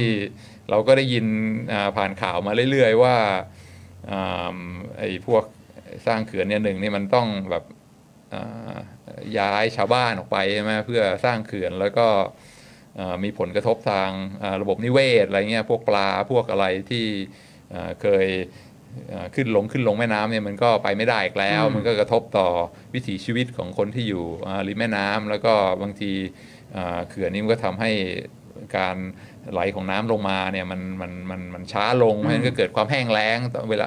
บริเวณปลายน้ำเนี่ยมันก็หลายคนก็บอกว่าโอ้โหไอการสร้างเขื่อนแม่น้ำโขงเนี่ยมันมันทำลายอะไรมากมาย สร้างความเดือดร้อนต่ออ่าชีวิตของประชาชนในในอ่าลุ่มแม่น้ำโขงมาก แต่ว่าก็ก็มีเหมือนกันนักเรียนที่อ่าทำงานอ่าเป็นอ่าเรียกว่าคอยดูแลการสร้างเขื่อนอะไรพวกเนี้ยแล้วก็จะเอาอ่าอ่าการอ่าอ่าอ่า โปรเจกต์เหล่านี้มาเขียนเป็น case study อะไรเงี้ยว่าต้องดูแลพวกอ่าเอ่อความสัมพันธ์กับชุมชน ดูแลความสัมพันธ์กับรัฐบาล ดูแลความสัมพันธ์กับ NGO ยังไง เพื่อให้โปรเจกต์มันสามารถไปได้ดำเนินต่อไปได้ แล้วก็ถ้าเกิดสามารถดูแลดีๆเนี่ยแบ่งเค้กให้มันอ่าทั่วถึงแล้วก็มีความยืดหยุ่นยอมเขาจะเอางี้เราก็ยอมเขาจะเอางี้เราก็ต่อรองเนี่ยบางทีโปรเจกต์มันก็สามารถผ่านไปได้อย่างราบรื่น แล้วก็เสร็จทันเวลาอะไรเงี้ยก็ทำให้อ่า ในอนาคตก็ได้โปรเจกต์เพิ่มเติมอีกอะไรเงี้ยก็เอามาทำเป็นเคสตัดดี้เกี่ยวกับการศึกษาการทำธุรกิจอะไรเงี้ยในในประเทศที่กำลังพัฒนาแล้วก็มาเขียนอ่าอ่าดึงบทเรียนอะไรต่างๆ มาเขียน ซึ่งมันก็ในแง่หนึ่งก็โอเคก็เข้าใจนะ แต่ว่าถ้าคนภายนอกมามองก็อาจจะมองเหมือนกันว่าโอ้โหมามายอมเป็นอาจารย์ที่ปรึกษาโปรเจกต์นี้ได้ไงอืมเป็นเรื่อง ทำลายสิ่งแวดล้อม สร้างความเดือดร้อนให้ชาวบ้านตัวเล็กตัวน้อยอะไรเงี้ยอ่าอ่าไหนใครเป็นอาจารย์ที่ปรึกษาวะอ๋อเห็นอาจารชื่ย์อที่ไหนปุ๊บเห็นชื่อปุ๊บก็อ่าครับก็เลยถึงเวลาหันก็มองตัวเองก็เออ ก็เหมือนกันดีกว่า คือบางทีเรามองคนอื่นเนี่ยว่าโอ้โหไปยอมเป็นอาจารย์ที่ปรึกษาให้โปรเจกต์นี้ได้ไงวะปรากฏสุดท้ายพอหันมามองเราก็อ่าในหลายกรณีก็ทำอะไรที่มัน questionable เหมือนกันอ่าก็เลยถามตัวเองว่าเออแล้วทำไมไปไปไม่ปฏิเสธอ่าอ่าโปรเจกต์พวกนี้บ้าง ถ้ามองในแง่ของอ่าอ่าความถูกต้องผลกระทบต่อสังคมอะไรเงี้ยเออเห็นว่าเออโปรเจกต์พวกนี้เนี่ยดูในสื่อเนี่ยอ่าเกือบร้อยทั้งร้อยบอกว่ามันผไม่ลโอเคกระทบเป็นเป็นเรื่องไม่ดีแล้วทำไมถึงถึงยอมอาไปไปเป็นอาจารย์ที่ปรึกษาให้โครงการเหล่านี้อะไรเงี้ยก็เลยหันก็มองตัวเองก็อืมก็ สุดท้ายเราก็เหมือนเขาอะนะทำไมถึงไม่ปฏิเสธที่จะอ่าอ่าเป็นอาจารย์ที่ปรึกษาให้โครงการนี้ก็ย้อนกลับไปคิดก็ ก็คงเหตุผลคล้ายๆเขาเหมือนกัน ก็คือนักเรียนที่เข้ามาเรียนก็อันนี้ก็เป็นประสบการณ์ของเขา เขาก็ได้รับมอบหมายให้ทำอ่าโปรเจกต์อันนี้ แล้วก็อืมอืมอืมก็ทางรัฐบาลอ่า ลาวทางบริษัททางใครต่อใครก็ตัดสินใจแล้วว่าเขื่อนนี้จะสร้างแล้วก็เขาก็เป็นเรียกว่าเป็นฟันเฟืองอันหนึ่งที่อยู่ในอยู่ในระบบอันนี้ แล้วก็เขาก็ดูเหมือนพยายามที่จะทำหน้าที่ของเขาให้ดีที่สุด ผมก็ไม่ได้แบบว่ายอมให้อยากจะเขียนอะไรก็เขียนบอกว่าทุกอย่างดีหมดบอกเฮ้ยต้องพูดให้ชัดเจนด้วยนะว่ามีผลกระทบที่ไม่ดีไอโครงการนี้แล้วก็ประเทศจีนเนี่ยสร้างไอ เขื่อนบนแม่น้ำโขงในในประเทศจีนเนี่ยสร้างความเดือดร้อนให้ประเทศในเอ่อปลายน้ำมากมายอะไรเงี้ยก็ต้องพูดให้ชัดเจนด้วย แต่สุดท้ายก็ไม่ได้แบบว่ายืนยันในความเอ่อหลักการที่ถูกต้องว่าเอ้ยโปรเจกต์นี้ไม่ไม่ยอมรับอะไรเงี้ยมาพยายามเขียนอ่าอ่าเกี่ยวกับเรื่องพวกนี้ในแง่ดีเนี่ยจะอ่ายังไงก็ไม่ยอมที่จะอ่าเป็นอาจารย์ที่ปรึกษาไม่เอาก็ก็คือก็คือยอมก็คือเอ่อเขาก็เป็นนักเรียนของเรานะเขาก็น่ารักแล้วก็ไม่ได้มีเจตนาร้าย ก็พยายามที่จะดูแลอ่าอย่างทั่วถึงอ่า NGO ก็ต้องรับฟังเขาชาวบ้านก็ต้องพยายามทำให้ดีที่สุดอะไรเงี้ยแต่สุดท้ายผลที่ออกมามันก็เป็นหลายคนก็บอกเป็นเป็นเรื่องไม่ดีทั้งนั้นแต่ว่าก็ก็ยังยอมที่จะเป็นส่วนหนึ่งในในโครงการนั้นเหมือนกันเพราะฉะนั้นสุดท้ายมันก็คือมันก็เออมันก็เหมือนกันนะนะก็ใจเขาใจเราเออเออเออจอห์นมองว่าไงก็โอ้โหมันก็ แหมพอจะพูดเรื่องนี้ก็เป็นรายละเอียดที่มันลงไปอีกเนาะแต่คือคือแค่แค่รู้สึกว่าตรงตรงประเด็นของที่เอ่อเป็นนักศึกษาชาวเมียนมาที่หยิบยกขึ้นมาเป็นเคสแรกที่เล่าให้ฟังเนี่ยก็คือว่าพอดีว่าไม่ใช่ลูกศิษย์เราไงอ่าอ่าใช่ไหมอ่าแล้วเราเราก็ไม่รู้นี่อ่าอ่าใช่ไหมครับเราก็ไม่รู้ว่าแบบเอ๊ะแบบจริง ๆ แล้วเป็นอย่างไรมี hidden agenda มีอะไรหรือเปล่าอ่าอ่า ใช่ไหมครับแล้วก็แบบเราไม่ได้ใกล้ชิดกันขนาดนั้นที่จะอ่าพอรู้ว่าแบบอ่าเออแบบเขาเป็นยังไงอ่าใช่ไหมอ่าเราไม่ได้มีโอกาสได้แลกเปลี่ยนความคิดเห็นอ่าหรือว่าอ่าพูดคุยสื่อสารกันอ่าจนแบบเออเริ่มอ่าพอจับเข้าใจทางได้ว่าเข้าใจเอ๊ะแบบอ่าเออเขาน่าจะมีจุดมุ่งหมายประมาณนี้นะอืมอะไรแบบนี้หรือว่าแบบมีมีเป้าหมายอืมอะไรยังไงหรือเปล่าอืมอะไรเงี้ยก็เลยแบบเอ่อพอมองอีกมุมหนึงก็อาจจะแบบมีความรู้สึกว่าเออแบบอาจจะเป็นเรื่องของความ ความสบายใจด้วยของเราด้วยแหละเออใช่ไหมเมื่อเมื่ออาจจะทราบข้อมูลไม่เยอะมากพออมอะไรอย่างเงี้ยแล้วก็เห็นข้อมูลที่อยู่ตรงหน้าเป็นประมาณนี้อืมอืมเออถ้าเบื้องต้นพื้นฐานเราก็คงจะตัดสินใจแบบนี้แหละอืมแต่โอเคมันก็ย่อมมีในเรื่องของเอ่อกรณีที่ความแบบอาจจะ คุ้นเคยหรือว่าอาจจะเคยแบบได้เห็นงานหรือว่าได้เห็นวิเรื่องของการนำเสนอมาก่อนกับลูกศิษย์คนก่อนๆของเราอย่างเงี้ยเออมันก็เลยอาจจะยังพอตัดสินใจได้ว่าเออ แบบนี้เรายังยังสามารถแนะนำชี้แนะเขาอะไรตรงไหนเพิ่มเติมได้มากยิ่งขึ้นอะไรเงี้ยเพื่อทำให้ไอ้วิทยานิพนธ์ของเขามันมีความความน่าเชื่อถือมากยิ่งขึ้นอ่าหรือว่าเออให้มันมีการเอ่อ ระบุถึงรายละเอียดที่มันรอบด้านมากยิ่งขึ้นอืมอะไรแบบเนี้ยเอออืมแต่ว่าก็ตรงก็เข้าใจอาจารย์วินัยแหละเออก็คือแบบเอ๊ะตอนนั้นเราแบบคริติคเกินไปเพราะว่าเอออะไรเงี้ยแต่คือกับคนอื่นเนี่ยหลักการเนี่ยมาเข้ามาใจเต็มเข้าใจเข้าใจแล้วก็เข้าใจพอมาากๆตัวเองเนี่ยหลักการมันค่อนข้างเออแบบว่ามีความเข้าใจยืดหยุ่นมาก แต่ผมคิดว่ามันขึ้นอยู่กับข้อมูลที่เรารู้ไหมอ่าอ่าอ่าผมว่าผมว่าแล้วโดยเฉพาะอาจารย์วินัยนะเออแล้วก็อันนี้ผมก็ไม่รู้ผมคิดว่าคนอื่นๆก็คงเป็นแหละ แต่แต่บ้านแต่บ้านเราโดยเฉพาะครอบครัววงสุรวัตรเนี่ย เออบ้านแบบเนี่ยตั้งแต่คุณพ่อแล้วเนี่ยเออแล้วก็คุณแม่ด้วยจริง ๆ แล้วเนี่ยก็คือจริง ๆ ก็ให้ความสำคัญเรื่องนี้นะก็คือว่าข้อมูลอะไรต่างๆ เราเราเรามีมากพอที่จะตัดสินใจไปอ่าไปในทิศทางไหนอ่าใช่ไหมฮะ เพราะฉะนั้นก็คือแบบใน part ของอาจารย์วินัยตรงกรณีของน้องนักศึกษาอืมพม่าเมียนมาคนนี้เนี่ยก็คือข้อมูลอาจจะยังไม่มากพออาที่จะทำให้มีความรู้สึกว่าเออแบบ เอออ่าไว้ใจได้นะว่าไม่มีได้อะไรแอบแฝงอ่าได้ได้ได้ได้อ่าโอเค ก็คิดว่าถ้าไปทางนี้ถ้าไป way นี้เออถ้าเกิดว่ามีการเสริมตรงจุดนี้เข้าไปด้วยมันก็น่าจะโอเคอะไรอย่างเงี้ยแต่อันนี้มันไม่ใช่ลูกศิษย์เราอะอืมเออใช่ไหมแล้วก็เหมือนเป็นการมีการชักชวนอืมอืมโดยอาจารย์ที่รู้จักกันอืมว่าเออแบบอะก็มาไหมแต่ อย่างไรก็ตามข้อมูลเราก็ไม่มากพออะไรเงี้ยอืมอืมในในขณะที่กรณีที่อาจารย์วินัยยกขึ้นมาว่าลูกศิษย์ตัวเองอะอ่าเออก็แหมก็แหงอยู่แล้วแหละรู้จักกันนะก็รู้จักกันแล้วก็ได้มีโอกาสเห็นทัศนคติ แล้วก็ความคิดเห็นแล้วก็เชื่อว่าอาจารย์ก็มีโอกาสได้คุยอ่าแล้วก็สอบถามแล้วก็เขาใช้คำว่าอะไรอะ มีการตั้งคำถามอะอ่าต้องใช้คำนี้แล้วกันเนอะอ่ามีมีการตั้งคำถามในเชิงวิชาการ หรือว่าในในเรื่องของรายละเอียดข้อมูลต่างๆ มา พอสมควรแล้วแหละอืมอืมจนทำให้มีความรู้สึกว่าน่าจะตัดสินใจว่าอะโอเค อืมอืมอืมก็ได้เออก็โอเคแบบนี้โอเค โอเคว่าเป็นเป็นมุมมองที่เออที่ดีที่ที่ดีมากใช่เออเรื่องเออเรื่องข้อมูลใช่ไหมอ่าเรื่อง ใช่ใช่ information เพราะมันไท่สำคัญนะอ่า ใช่ไหมฮะเรื่องของ Data เรื่องของข้อมูลในสิ่งที่มันจะพอให้เราแบบ เออแบบการชี้แจง อืมอืม การนำเสนออการพูดถึงประเด็นสำคัญอะไรอย่างเงี้ยเออซึ่งซึ่งก็เหมือนกันพออาจารย์วินัยพูดถึงใน part ของลูกศิษย์ตัวเอง อาจารย์วินัยก็พูดพูดได้อีกเยอะเลยเพราะว่าอาจารย์วินัยรู้ข้อมูลอ่าจากเขาเยอะใช่ไหมฮะดีมากเออดีมากแต่ในขณะที่น้องนักศึกษาเมียนมาคนนี้เราอาจจะแบบอ้าวก็เพิ่งเจอเพิ่งคุยอืมอืมเออเราอาจจะข้อมูลยังไม่มากพออมก็อืมอืมก็คิดว่า ประเมินแล้วคิดว่าเอออาจจะไม่เสี่ยงดีกว่าไม่เสี่ยงดีกว่าเอออ๋อดีมากดีมาก อันนี้ก็เป็นมุมมองที่ที่ที่คิดว่าถูกต้องเออครับเพราะว่าเอ่อจะตัดสินใจอะไรมันก็ขึ้นอยู่กับข้อมูลที่เรามีอืมแล้วก็ถ้ามันข้อมูลมันยังไม่ชัดเจนเราก็มีความลังเลแล้วก็อ่าขาดขาดความมั่นใจหุยแต่ถ้าตรงที่อาจารย์วินัยบอกว่าไอ้ประเด็นแบบไม่มีการเอ่ยถึงเรื่องของการทำรัฐประหารในครั้งล่าสุดคือช่วงเดือนกุมภาอืมปีนั้นใช่ไหมฮะอ่าแล้วก็สองปีสองสองสองหนึ่งหรือสองศูนย์สองหนึ่งใช่ไหมเออสองหนึ่งเนาะเออแล้วก็แบบว่าเอิ่มแล้วยังไม่ได้พูดถึงผลกระทบทางโควิดด้วยอะเออมันก็เป็นอะไรที่ก็ก็เออมันมันถือเป็นเป็นหลุมที่ใหญ่อยู่นะ แล้วก็เห็นแนวคือแบบว่าพอมาเริ่มหลังๆ เริ่มแบบว่าเออการการลงทุนก็เริ่มฟื้นตัวอะไรเงี้ยก็ดูมันมันมันไม่น่าใช่แล้วเออครับผมก็เลยก็เลยปฏิเสธไป ครับแล้วคิดว่าอ่าที่จอห์นพูดก็ถูกต้องก็คืออ่าเรื่องที่เรามีข้อมูลมากกว่า เราก็สามารถที่จะ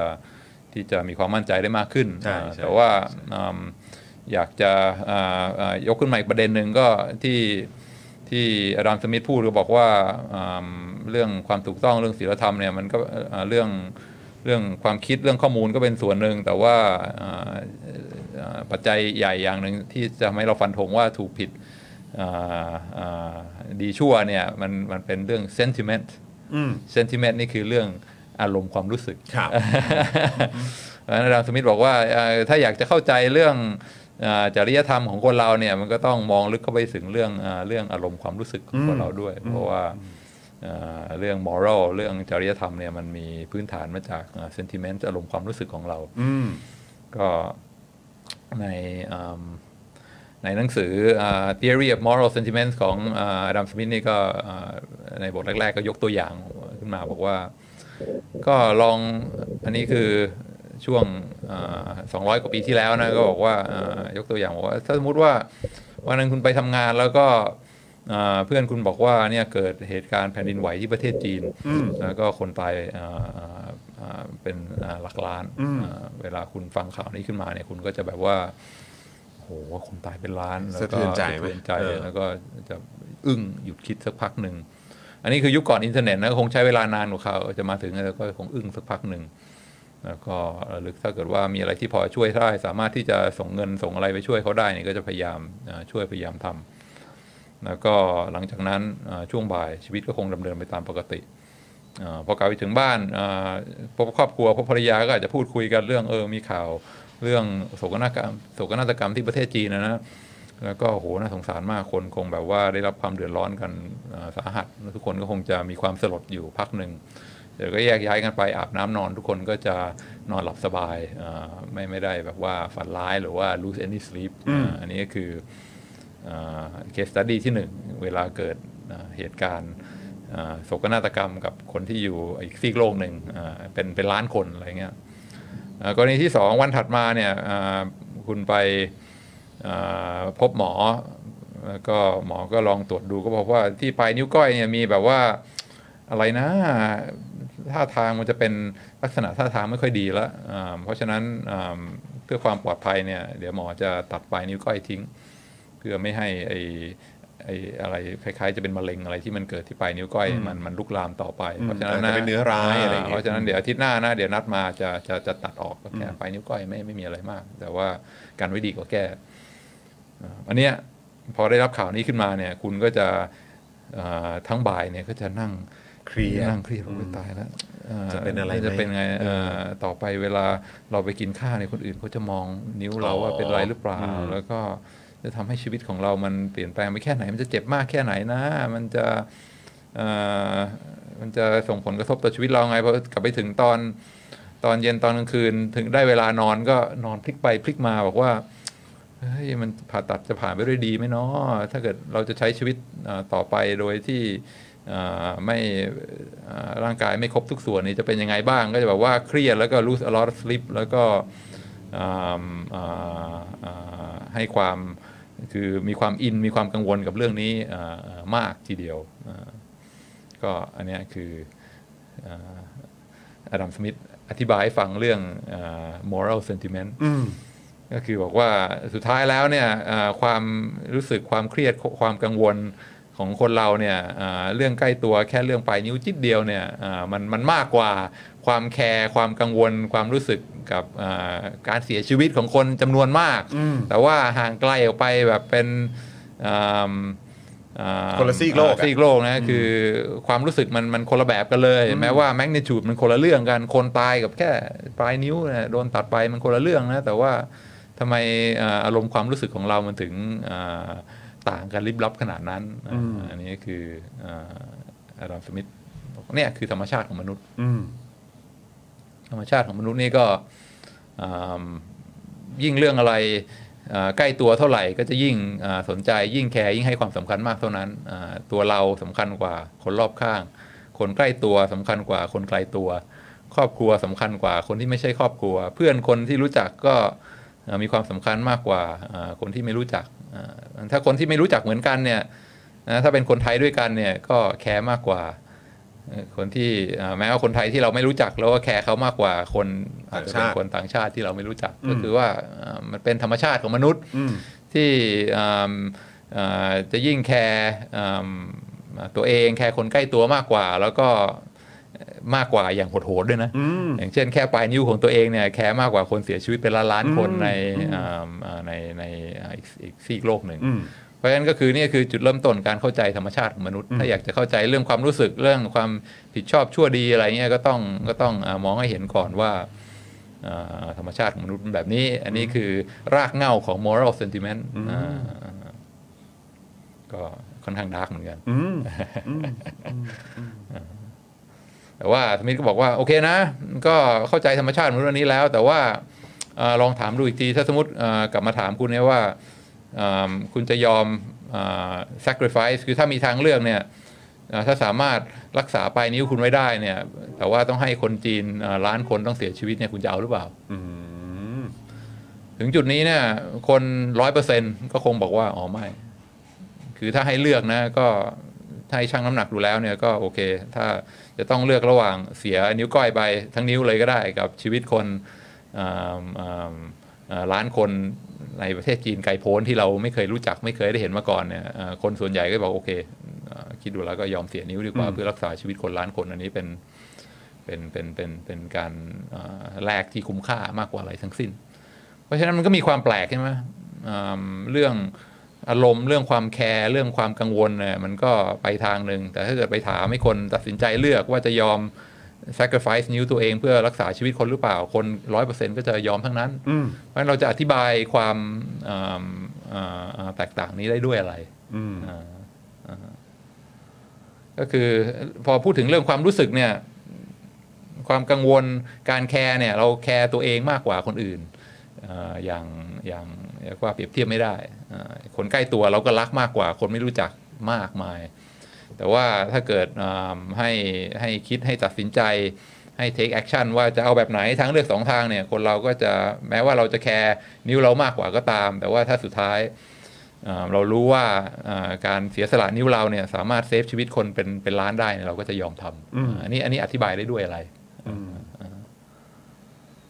จอห์นพอมีทฤษฎีไหมผมผมแค่วนกลับมาถึงคอ่าล้ายๆ กับสิ่งที่อาจารย์วินัยแชร์ให้ฟังเกี่ยวกับเรื่องของนักศึกษาชาวเมียนมาแหละ ก็คือว่าเออแบบ ก็ถ้าเกิดตอนนี้เราไม่รู้นี่อ่าอ่าก็ตอนนั้นเราไม่รู้อะอ่าอ่าก็เราไม่รู้ว่าแบบเออโอเคแบบประเด็นนิ้วเรามันก็เป็นเรื่องใหญ่สำหรับเราอะอ่าอ่าเออแต่ในขณะเดียวกันถ้าประเด็นนิ้วของเราเนี่ยมัน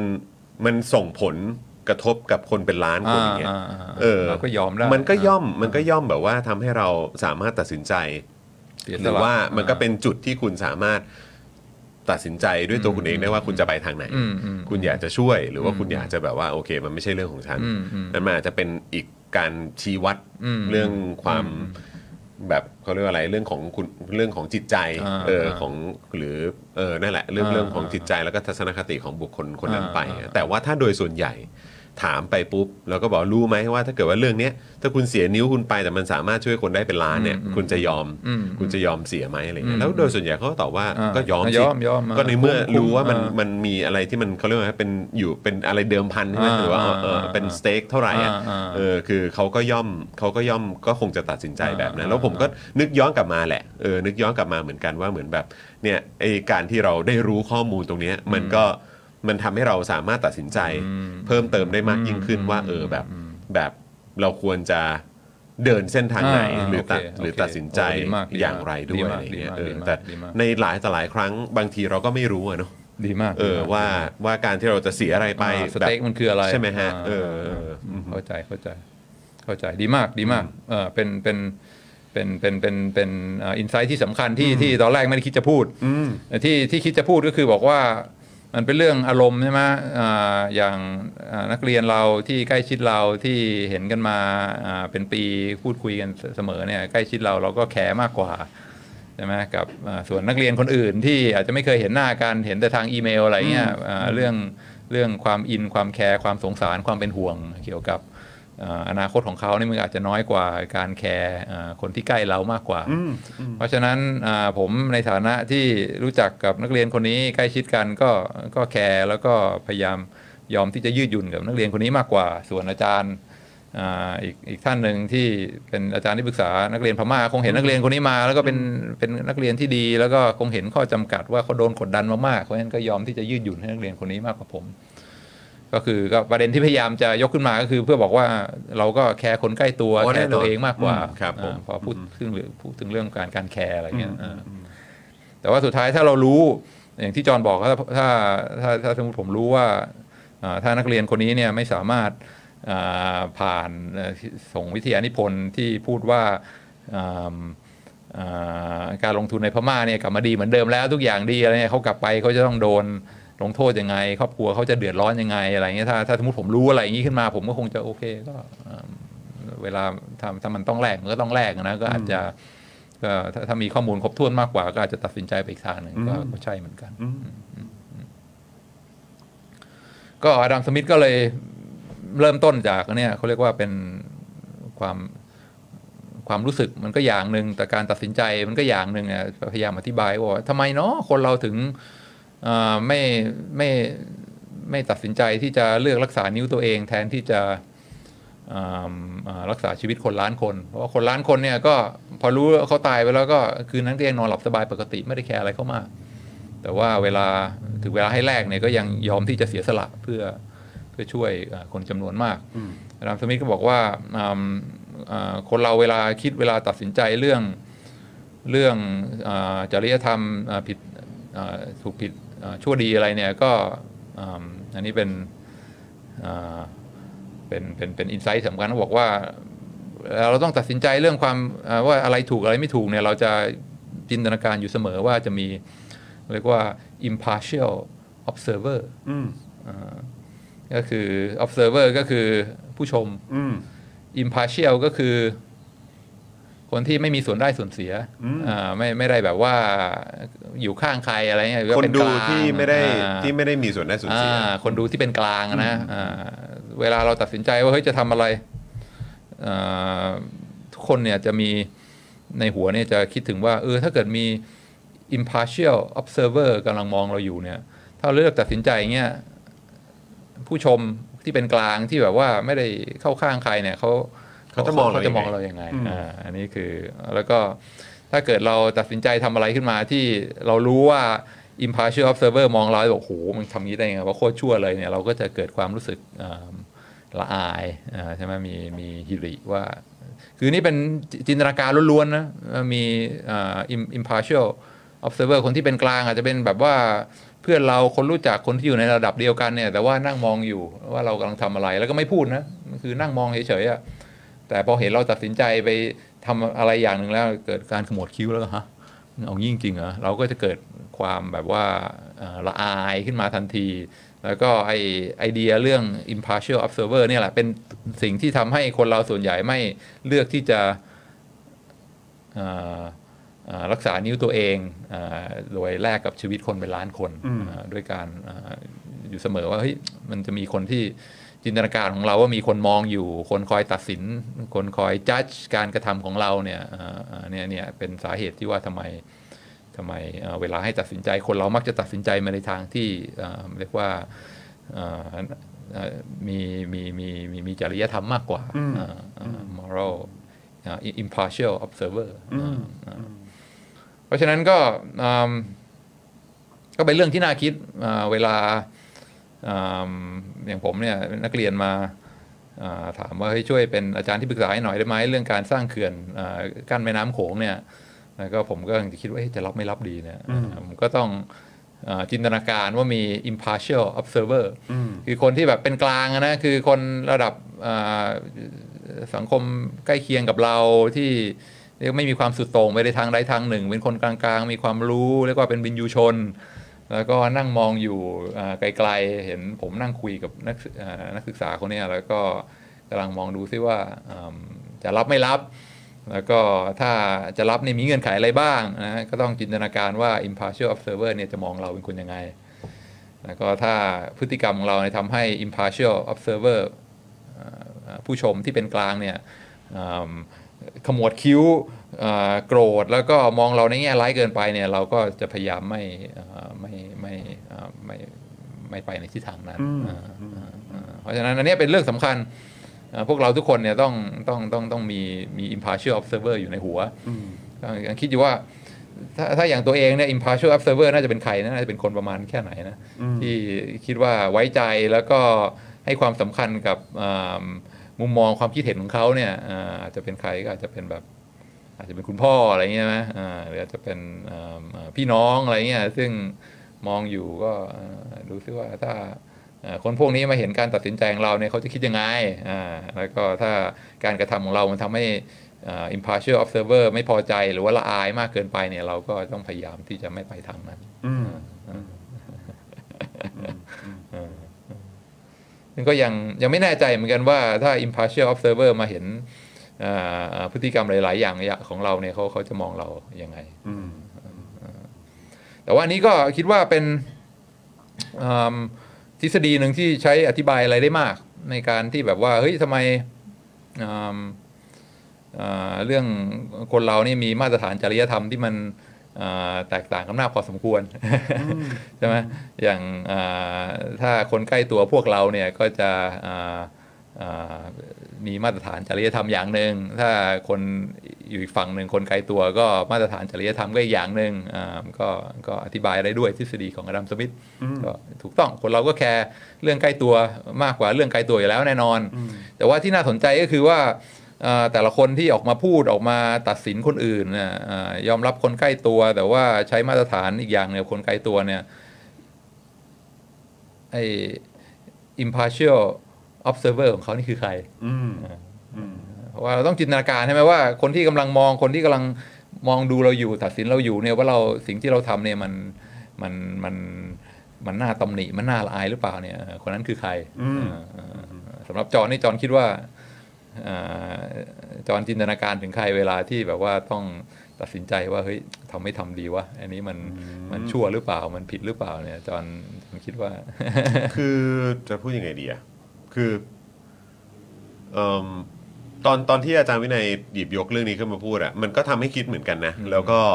แล้วก็ที่สำคัญที่สุดเนี่ยมันมันเป็น เป็นเรื่องที่พ อมานั่งคิดดูแล้ว เออ เราก็นึกถึงเรื่องนี้มาประมาณหนึ่งอืม หลังจากที่เราแบบมีชื่อเสียงอะ อืมอืมอืม เข้าใจไหมฮะคือแบบ คือผมคิดว่ามันมันก็เป็นมุมหนึ่งที่เราก็ตั้งคำถามเหมือนกันนะ อืมว่าเออแบบเฮ้ยคนอื่นเขาเขาคิดหรือเขามีความรู้สึกแบบคล้าย ๆ กับเราหรือเปล่าอืมอืม อะไรเงี้ยคือว่าพอเราพอเราทำงานวงการบันเทิง เราเอ่อมีชื่อเสียงคนรู้จักอืมอืม อะไรแบบเนี้ยอืม เราก็ย่อมมีคนที่รู้จักเราอะ อืมอืมอาจจะไม่ได้รู้จักลึกนะ เออแต่ว่าก็รู้ว่าเราเป็นใครอะแล้วก็รู้ว่าเราเคยพูดอะไร รู้ว่าเราว่ารู้ว่าเราอะเคยให้สัมภาษณ์ว่าอะไรอืมอืมรู้ว่าเราอะเคยแบบพูดในรายการตัวเองว่ายังไงอืมรู้ว่าเราเนี่ยเคยแบบแสดงความคิดเห็นในโซเชียลมีเดียใน Twitter ใน X ใน Facebook ในอะไรต่างๆ อย่างไรอะไรเงี้ยแล้วแบบบางที เวลาเราจะตัดสินใจทำอะไรบางอย่างเนี่ยไม่ว่าจะเป็นทั้งเรื่องที่มันเกี่ยวข้องกับอ่างานของเรา หรือเรื่องที่มันเกี่ยวข้องกับชีวิตส่วนตัวเราเองอะคนคนพวกนั้นจะคิดคน จะมองเราอย่างไรใช่ใช่ใช่ใช่ใช่แล้วแล้วถามว่าโอเคมันก็ต้องมีส่วนที่มีคนที่มันมีส่วนได้ส่วนเดียส่วนเสียกับเราในประมาณนึงแหละอ่า ใช่ไหมฮะหรือว่าได้ประโยชน์จากสิ่งที่เราพูด หรือว่าได้ประโยชน์จากสิ่งที่เราไม่ได้พูดอะไรแบบนี้มันก็มันก็ย่อมมีอะไรเงี้ยแต่ว่ามันก็ต้องมีคนจำนวนเยอะมากที่ไม่ได้มี ส่วนได้ส่วนเสียอะไรกับเราเลยอ่าอ่าใช่ไหมฮะกับเรื่องที่ที่เรากำกำลัลังงจะจะทำทำอะเออแต่ในขณะเดียวกันคิดถึงว่าเอ้ยเราคิดนะอ่าเออเราเขาต้จะองมองเรายังไงวะใช่เราเราต้องคิดเยอะเป็นพิเศษอ่าแล้วก็แล้วก็เออมันก็เลยสำหรับผมบางทีมันก็เป็นอะไรที่เอาไว้ใช้ตรวจสอบตัวเองได้ด้วยเหมือนกันอืมว่าเออแบบสิ่งที่เรากำลังจะทำเนี่ยมันอืมมันโอเคหรือเปล่าอืมอืมแต่ในขณะเดียวกันตรงที่อาจารย์วินัยพูด มันก็ยิ่งน่าสนใจเข้าไปอีกว่า เออ แล้วในขณะแล้วแล้วรอบตัวเราอะอืมคนที่อยู่รอบตัวเราอะอืมเขาเป็นคนลักษณะแบบไหนวะอืมอืมเขามีทัศนคติอืมเขามีตรรกะการคิดเขามีหลักการการคิดอืมอย่างไรบ้างอืมอะไรแบบเนี้ยอืมอืมซึ่งมันก็ย่อมต้องมีอยู่แล้วบางช่วงอย่างผมอาจจะทำงานวงการบันเทิง อาจจะไปอยู่เออรอบข้างกลุ่มคนที่อาจจะไม่ได้ให้ความสำคัญกับเรื่องของ หลักเกณฑ์มาตรฐานเรื่องของเออจริยธรรมทางสังคม ทั้งเรื่องของการมงการเมืองอะไรมากขนาดนั้น บางทีเมื่อเราอยู่รายอืมรายรายล้อมด้วยคนเหล่านี้เนี่ยอืมบางทีความคิดของเรามันก็อาจจะแบบไม่ได้ไม่ได้ไม่ได้เอ่อไม่ได้แบบต้องกังวลหรือต้องคิดอะไรมากจนเกินไปอะไรแบบเนี้ยในขณะเดียวกันแบบบางทีถ้าอยู่แบบอยากรอบข้างกับคนที่มีทัศนคติทางการเมืองแบบหนึ่งอะไรเงี้ยบางทีเราก็อาจจะ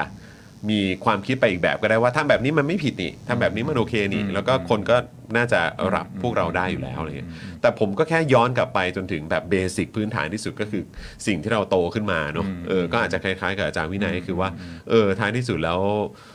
value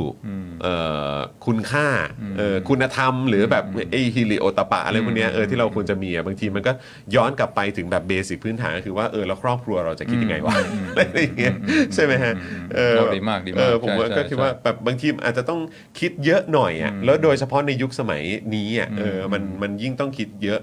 มากเป็นพิเศษแต่มองในมุมกลับกันนะอีกมุมหนึ่งอะคือในยุคสมัยที่ข้อมูลข่าวสารมันกระจาย แล้วคนสามารถ รู้จักตัวตนของคุณได้มากยิ่งขึ้นกว่าแบบเมื่อก่อนอะอืมใช่ไหมเมื่อก่อนถ้าเป็นสัก 20 ปีที่แล้วจะรู้จักกันได้ก็คงแบบต้องไปหาอ่าอ่าบทสัมภาษณ์ในนิตยสาร หรือว่าแบบเออแบบเพื่อนของเพื่อนมาเล่าให้ฟังกันอีกทีอะไรอย่างเงี้ยใช่ไหมฮะหรือว่าแบบอาจจะเคยไปออกทีวีรายการหนึ่งอะไรอย่างเงี้ยเออหรืออาจจะแบบเคยไปขึ้นเวทีเสวนาที่ จังหวัดนั้นทีหนึ่งคนก็เลยรู้จักบ้างเออคือมันมันยากอะมันไม่เหมือนทุกวันนี้ที่กด Facebook เข้าไปดูได้เลย ดู IG ได้เลย ดูความคิดเห็นบน Twitter ได้เลย อะไรแบบนี้ใช่ไหมคือแบบมันมันมันก็อาจจะไม่มันไม่ได้เหมือนเมื่อก่อนนะแต่กลับกลายเป็นว่าในยุคสมัยเนี้ยบางทีเราเห็นถึงความความแบบต่างคนต่างอยู่มากอะอ่าอ่าจนแบบบางทีเหมือนแบบอาจจะ ไม่ไม่ได้มีคอนเน็ชันกันสักเท่าไหร่อะอ่าอ่าเออใช่ไหมเหมือนเหมือนที่อาจารย์วินัยบอกว่าเหมือนแบบเออแบบบางทีเราจะเราจะคิดถึงความความคิดของคนอ่าใกล้ตัวหรือแบบบางทีเราอาจจะมองไปถึงอีกอ่าฝั่งหนึ่งว่าเออแล้วคนที่ไม่ได้มีส่วนได้ส่วนเสียกับเราอะอ่าเขาเขาคิดอย่างไรแต่อ่าอ่าแต่บางทีมันมันเหมือนในสังคมเรา ตามความรู้สึกผมนะ จากเท่าที่สังเกตมาผมรู้สึกว่ามันค่อนข้างมีความแปลก เพราะว่าเหมือนแบบต่างคนต่างอยู่อ่าอ่าฉันคิดอย่างไรฉันก็อยู่อ่าในกลุ่มของฉันแค่นั้นอ่าอ่าแต่การที่จะมาแลกเปลี่ยนหรือจะแบบว่ามาแสดงความคิดเห็นเกี่ยวกับการตัดสินใจของคุณ หรือการกระทำของคุณหรือความคิดของคุณเนี่ย มันกลับกลายเป็นเรื่องที่แบบเหมือนพยายามจะแบบ ไปพูดกันข้างหลังดีกว่าเออเราเราไม่หยิบยกพวกนี้มาพูดกันข้างหน้าแล้วเราฉันจะไม่พูดอะไรกับเธอด้วยอ่าเพราะฉะนั้นบางทีคนเราก็จะเหมือนแบบถูก ถูกไอโซเลตไปเลยอะอ่าแล้วก็แล้วก็ไม่รู้เลยว่าแบบจริง ๆ แล้วไอ้สิ่งที่เรากำลังจะทำอยู่เนี่ยสังคมอ่าสังคมโดยรวมเขามีมาตรฐานทางอ่าความคิดความรู้สึกอย่างไรบ้าง กับคนที่เขาไม่ได้มีส่วนได้ส่วนเสียกับเราเลยมันก็เลยแบบ เออ มันก็มันช่างแปลกดีเนาะเออสมัยอดัมสมิธพูดก็คงเป็นยุคสมัยที่แบบจยัริงไม่มีโซเชียลมีเดียๆไม่ได้มีโซเชียลมีเดียแล้วแบบมันก็ทำให้การเข้าถึงหรือการเข้าใจเอ่อ ผู้ที่ใช้ชีวิตร่วมสังคม หรือว่าร่วมโลกกับเราเขามีความคิดเห็นกันอย่างไร แต่เดี๋ยวนี้กลายเป็นว่าจริง ๆ มันรู้มากขึ้นแต่ทำไมมันยิ่งไอโซเลตมากยิ่งขึ้นเนาะเอออะไรแบบนี้โอ้จอนี่อ่านขาดจริง อ่านขาดจริงแบบว่าเออสรุปได้เลยโอเคไม่ต้องต้องบอกว่าเพราะเพราะอาจารย์วินัยอธิบายดีคือแบบว่าเออขาดขาดเอออ่ายอดมากยอดมากก็พอมานั่งคิดดูก็ก็มันก็น่า จะบอกว่าหน้าแปลกมันก็น่าแปลก แต่อีกมุมหนึ่งก็น่าเสียดายเหมือนกันอะงั้นก็ขอสรุปประเด็นแล้วกันเมื่อกี้ได้ได้ที่คิดว่าได้ได้ที่จอห์นพูดมาเนี่ยที่ที่ชอบมากก็คือ ประเด็นหนึ่งก็คือสมัยก่อนเนี่ยยังไม่มี โซเชียลมีเดียเพราะฉะนั้นคนอื่นเขาคิดยังไงกับเราเนี่ยเราก็ยังต้องใช้จินตนาการเราเองอยู่ใช่ไหมอ่าใช่เป็นใช่ imaginary ใช่ใช่แต่ว่าปัจจุบันเนี่ยมันค่อนข้างที่มีโอกาสที่จะพูดออกไปรู้ทันทีว่าคนอื่นเขาคิดยังไงกับเราใช่ใช่ไหมใช่ใช่ก็ก็ไม่ต้อง imagine อีกต่อไปแล้วเออ feedback มาเร็วฮะฟีดแบ็กมาเออทันที feedback มาเร็วอ่าก็ก็อาจจะถือว่าทำให้เราอัปเดตอ่าอ่าอ่ามาตรฐานความคิดของเราได้ได้รวดเร็วยิ่งขึ้นอ่าแล้วก็อีกประเด็นหนึ่งที่ชอบมากที่จอห์นพูดก็คือว่าอ่าอ่าการ impartial เนี่ย observer เนี่ยที่ดีที่สุดคือคนที่มีความเป็นกลาง ไม่มีส่วนได้ส่วนเสีย แล้วก็ไม่ไม่สุดโต่งไปทางใดทางหนึ่ง เพราะฉะนั้นถ้าในพูดถึงยุคปัจจุบันเนี่ยต้องการได้ฟีดแบ็กต้องการเข้าใจถึงมุมมอง แล้วก็จริยธรรมของคนที่แบบว่าสเปกตรัมที่กว้างขวางเนี่ยเราก็ต้องอมีมีคือถ้าเกิดเราอยู่แต่ในอะไร echo chamber ของเราใช่ไหมคือใครที่แบบว่าไม่ มองโลกไม่ตรงกับเราหรือว่าเอ่อเอ่อคิดเห็นไม่ตรงกันก็ตัดตัดตัดตัดตัดตัดใช่ตัดไม่ฟังเนี่ยเราก็จะอยู่แต่ในบับเบิลแคบๆของเรา แล้วก็สิ่งที่น่ากลัวที่ตามมาก็คือไอ้ impartial observer ที่เราคิดอยู่ในหัวว่าเฮ้ยเราทำงี้เนี่ยเอ่อคนจะมองเรายังไง เราก็จะเห็นแต่กลุ่มคนที่เห็นด้วยกับเราอะอ่คนที่เห็นด้วยกับเราใช่แล้วก็อ่ามันก็จะขาดความยั้งคิดว่าเฮ้ย ความจริง impartial observer เนี่ยมันไม่ใช่คนกลุ่มนี้นะ มันต้องมันต้องกว้างขวางขนาดนี้ แล้วก็มันควรจะอยู่ตรงกลาง เพราะฉะนั้นมาตรฐานจริยธรรมของเราเนี่ยมันมันมันจะแบบว่าสุดโต่งแล้วก็อ่าอ่าอ่า problematic ได้ในการที่จะว่าอยู่แต่ในกลุ่มพวกคนที่เห็นด้วยกับเราอย่างเดียวเนี่ยเพราะฉะนั้นที่จอห์นพูดนี่ถูกต้องมากเลยอ่าอ่า ข้อเสียอย่างหนึ่งของไอ้ echo chamber ก็คือเนี่ยแหละมันจะกระทบต่อมาตรฐานจริยธรรมของเรา แล้วก็อ่าพอเราออกไปจาก echo chamber ของเราการความคิดการตัดสินใจอะไรของเราเนี่ยคนข้างนอกฮะมันคิดงี้ได้ไงวะอ่าคือจะแบบว่าหลุดไปได้ไกลมากอ่าเพราะฉะนั้นอ่านี่เป็นคิดว่าเป็นเป็นเป็นเป็นบทเรียนที่ที่ที่ที่สำคัญมากอืมอย่า อย่าพยายามจำกัดตัวอยู่แต่ในวงของอาคนที่เห็นด้วยกับเรามองโลกเหมือนเราทุกอย่างอ่าดีมากดีมาก ยอดเยี่ยมยอดเยี่ยม ผมก็นั่งคิดอยู่เพราะว่าเมื่อเมื่อตอนเอ่อเมื่อตอนสองสามสัปดาห์ที่ผ่านมาเราพูดถึงแบบเอ่อโครงการเอ่อเหมือนเขาเรียกว่าอะไรนะเป็นแบบเหมือนคลาสที่เขามีให้สมัครใช่ไหมแล้วแบบบางทีเอ่อก็ถูกเรียกว่าเป็นเหมือนแบบเป็นโครงการหรือโปรเจกต์ ที่เอาไว้ใช้สร้าง connection กันอะอ่านึกออกใช่ไหมที่ที่แบบที่อ่าอ่าที่เป็นข่าวขึ้นมาใช่ไหมมันก็จะมีแบบประเด็นพวกนี้ว่าโอ้ยจริง ๆ มันเป็นแบบไปลงเรียนไปลงอะไรต่างๆ เพื่อหา connection เฉพาะกับกลุ่มคนที่อาจจะแบบมีมีแบบเอิ่มเขาเรียกว่าอะไรสถานะทางสังคมที่ใกล้เคียงกันอะไรอย่างเงี้ยเออสถานะทางการเงิน สถานะทางอำนาจอะไรต่างๆ ในสังคมเนี่ยสเตตัสทางสังคมที่ค่อนข้างใกล้เคียงกันเพราะฉะนั้นคือเขาก็จะอยู่ กันแต่ในกลุ่มนั้นน่ะแล้วก็แล้วก็เอ่อไอ้พวกโครงการแบบนี้มันก็มีเยอะใช่ไหมมันมีทั้งของแบบมหาวิทยาลัยก็มีของเอกชนก็มีของหน่วยงานรัฐก็มีด้วยเหมือนกันอะไรอย่างเงี้ยแล้วมันก็จะมีกลุ่มของคนพวกนี้อยู่เยอะมากเลย แล้วก็เขาก็จะเขาก็จะอยู่แต่ในบับเบิลของเขาเนี่ยแหละอืมแล้วก็เขาก็จะมีเขาผมก็เลยกำลังคิดอยู่ว่าแบบจริง ๆ แล้วในสังคมบ้านเราเนี่ยอันนี้ขอย้อนกลับมาที่ประเทศไทยนิดนึงคือแบบกลุ่มคนที่มีสเตตัสทางสังคม แล้วก็มีอำนาจมีการเงิน แล้วก็อยู่ในสังคมไทยที่เราก็ต้องยอมรับว่ามันมีความเหลื่อมล้ำที่ที่เกินเลยไปอะมานานแล้วด้วยไม่ใช่เพิ่งมีใช่ไหมฮะมันมีมาหลายสิบปีแล้วเออใช่ไหมในยุคสมัยคือความเหลื่อมล้ำมันยิ่งมากขึ้นมากขึ้นมากขึ้นเรื่อยๆในยุคสมัยนี้นี่คือแบบโอ้โหแบบมันยิ่งยิ่งสังเกตได้ชัดเจนเข้าไปอีก แล้วกลุ่มความเหลื่อมเหลื่อมล้ำหนึ่งเปอร์เซ็นต์ของหนึ่งเปอร์เซ็นต์หรืออาจจะเป็นแค่เฉพาะแค่หนึ่งเปอร์เซ็นต์ในประเทศเราก็ได้นั้นเนี่ยเขาก็มีความ ความเกาะกลุ่มกันเกาะกลุ่อีมลีทก็อยู่ส่วนอีลีทใช่จนจนเอ่อทัศนคติของ impartial อะไรนะฮะเอ่อ Observer observer เนี่ยอ่าคือเขาอาจจะมอง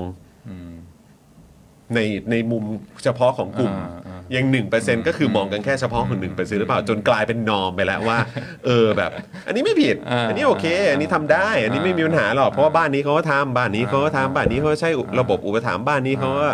ใช้เส้นเอ้ยบ้านบ้านนี้เขาก็อ่าโทรคุยกับ คนที่ดูแลอ่ากระบวนการทางยุติธรรมเออคนนี้ก็คุยกับแบบเจ้าหน้าที่รัฐได้เออคนนี้ยกหูบอกกันได้ มันเป็นเรื่องปกติมันเป็นอะไรที่ทำกันจนมันกลายเป็นมันกลายเป็นทัศนคติและความคิดเห็นกันแบบนี้หรือเปล่าแล้ว แล้วมันไม่ใช่แค่เฉพาะแค่ที่มันมีผลแค่เฉพาะในกลุ่มเท่านั้นแต่การตัดสินใจและการกระทำของกลุ่มคน 1%หรือ 1%ของ 1%ดังกล่าวเนี่ยเออมันมีผลกับคนในสังคมได้ได้มากขนาดไหน อันนี้ก็ถือว่าเป็นเรื่องที่ ที่ที่น่าน่าน่ากังวลเหมือนกัน เพราะผมคิดว่าอดัมสมิธก็ก็คงไม่ได้มองแค่เฉพาะเอ่อในแบบชุมชนหรือว่าในหมู่บ้านหรือว่าในเมืองหรือว่าในอะไรเท่านั้นเนอะเขาคงจะต้องมองไปจนถึงแบบในแง่ของเรื่องของของระดับสังคมขนาดใหญ่อะอ่าเออใช่ไหมที่มันอาจจะส่งผลได้ด้วยเหมือนกันอะไรเงี้ยเรื่องนี้ก็เป็นเรื่องที่ บางทีถ้ามาคิดต่อกันอ่ามัมันก็น่าสนใจดีเหมือนกันแล้ว แล้วมันจะแก้ตรงนี้ยังไงอ่าอ่ามันมันเป็นปัญหาที่เรื่องของของกฎหมาย มันเป็นปัญหาที่เรื่องของการเมือง มันเป็นปัญหาที่เรื่องของทัศนคติทางสังคม หรือยังไงหรือเปล่า เออ มันก็เป็นเรื่องที่น่าคิดต่อเหมือนกันนะฮะโอ้โหยอดเยี่ยม จอห์นท็อปฟอร์มมากกว่านี้แบบโอ้โหแบบโอ้ว่าจริงนะโอ้โหขอบคุณมองทะลุอะแบบว่าอ่าอ่าคือคือธรรมดาหลายครั้งเวลา เวลาสอนอ่าอ่าในห้องเรียนอะไรเงี้ยก็ ideally นะคืออาจารย์ก็แค่อ่าเล่าให้ฟังนะ อันนี้คือไอเดียเสร็จแล้วอ่าคนฟังนี่ต้องสามารถที่จะ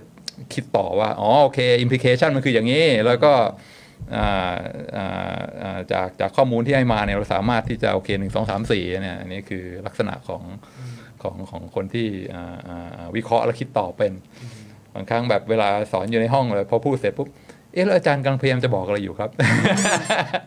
อาจารย์ช่วยบอกให้ฟังหน่อยว่าตกลงอาจารย์มีความเห็นยังไงอะไร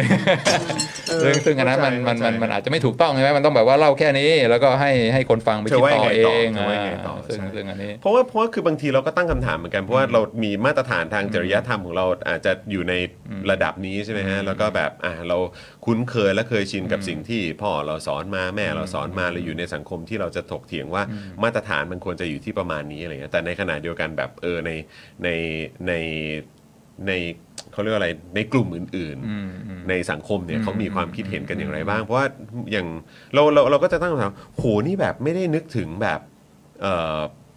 ความความคิดความรู้สึกของสังคมเหรออ่าอะไรอย่างเงี้ยใช่ไหมหรือว่าแบบไม่ได้มันคิดอย่างนี้ได้ไงวะเออคุณตัดสินใจแบบนี้ออกมาได้ยังไงเออใช่ไหมฮะคุณตัดสินใจหรือคุณแบบโหยคุณคือคุณ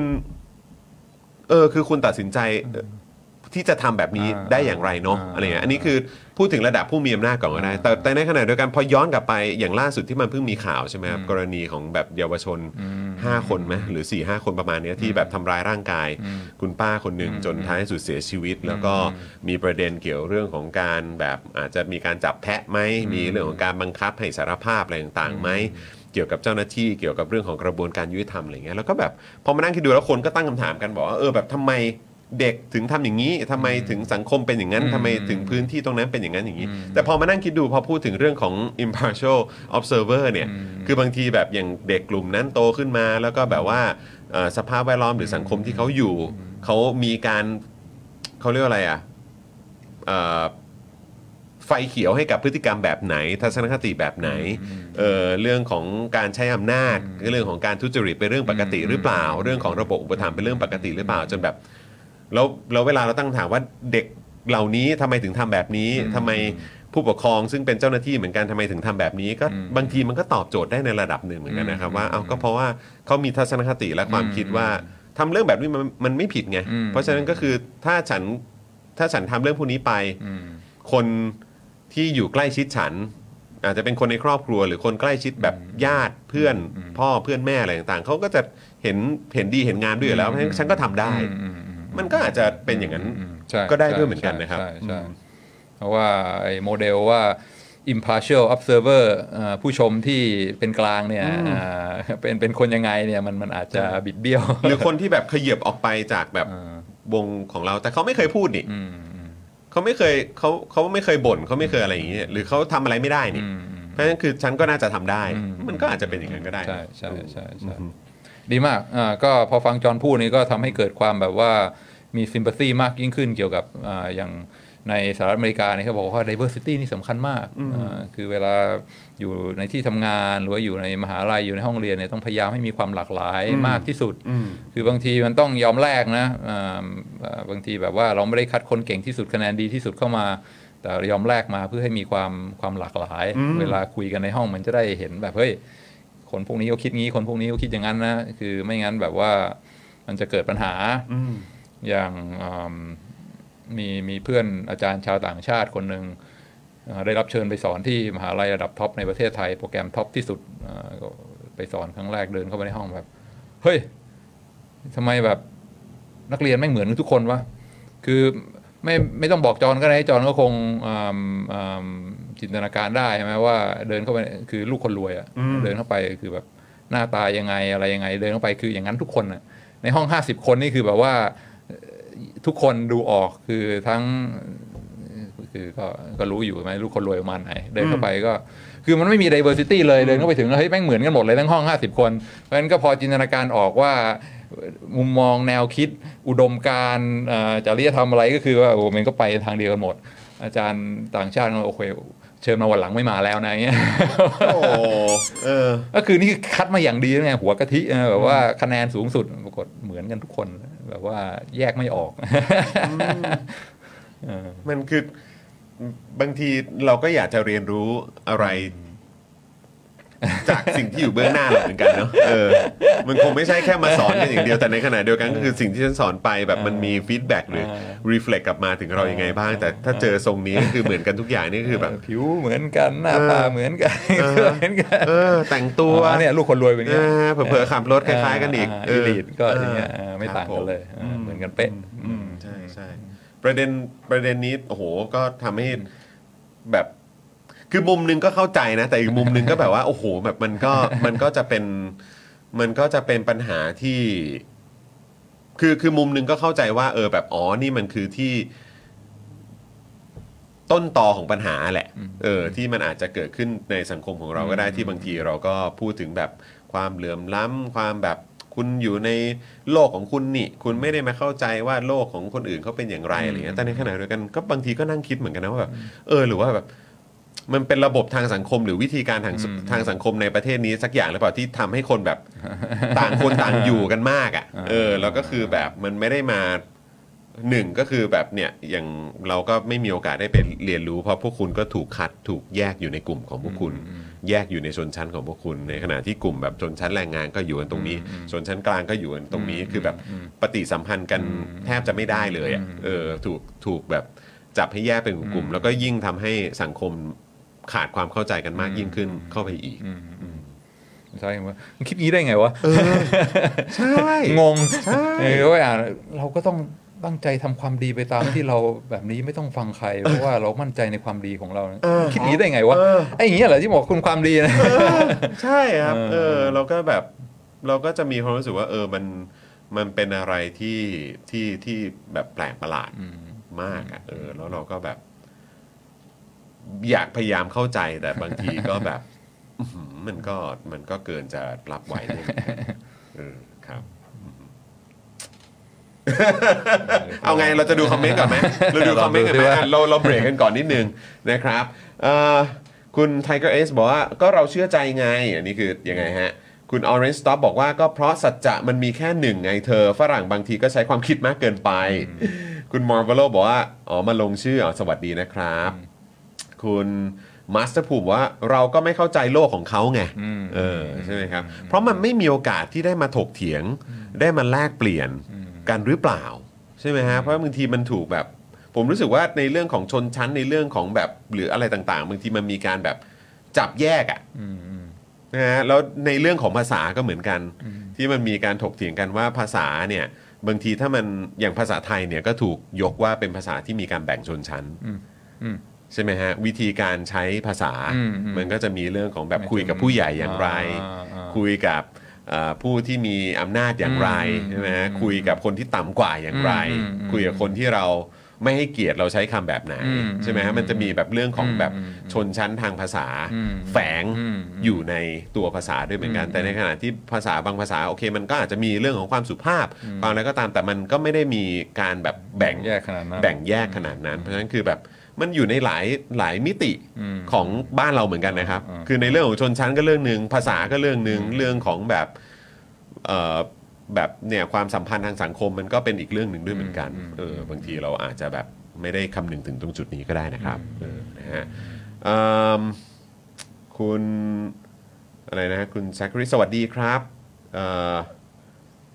อะไรนะครับ คุณ นี่เขาคุยอะไรกันอยู่เนี่ย บางคนที่ตัวเองรักมักจะมองไม่เห็นข้อเสียของอีกฝ่าย แต่ถ้าหมดรักหรือเลิกกันเมื่อไหร่จ้อจ้อเสียเหรอฮะเอ่ออ๋อข้อเสียมาเต็มทันที คุณธราโดมบอกว่าผมว่าภาษามีส่วนมากๆครับ เพราะเราต้องใช้ภาษาในการสื่อสารและแสวงหาผลประโยชน์อืมอืมอืมนะครับเอิ่มคุณเฮียเฮียโคกขวดนะครับ บอกว่า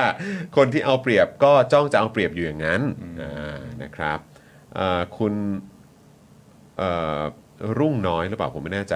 บอกว่าผมว่าเอาเข้าใจง่ายคือ ถ้าคุณคิดว่ามันดีอยู่แล้ว มันไม่มีทางที่จะพัฒนาครับผมคุณแพมนะครับ สวัสดีนะครับเอ่อคุณ Orange Stop บอกว่าแต่เอ็นดูและชื่นชมในการที่มาขบคิดในสิ่งที่ทำให้เกิดประโยชน์ค่ะอขอบคุณค่ะ คุณเลโก้บอกว่าการใช้ภาษามีผลต่อทัศนคติและวัฒนธรรมค่ะนะครับ คุณ Get Crazy บอกว่า Bluetooth รถไม่ติดเพิ่งฟัง พิ่งฟังได้คุยอะไรกันครับวันนี้ โอ้ไหลกันยาวเลยครับทีมชาติอังกฤษทีมชาติเยอรมันอะไรกันอยู่นะมากันแบบเออยังไงเนี่ยเออนะฮะ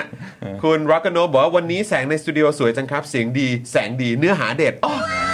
โอ้ยขอบคุณมากครับ วันนี้ก็มาเปิดเลยนะ เปิดเลยนะ เปิดแบบว่าสตูดิโอใหม่นะเออนะฮะเปิดด้วยอาจารย์วินัยเลยนะครับ คือจริง ๆ ยังเป็นสตูดิโอเดิมนะครับ แต่ว่าโอเคก็มีการ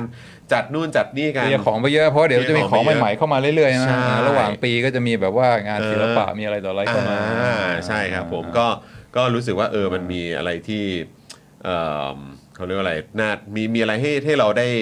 look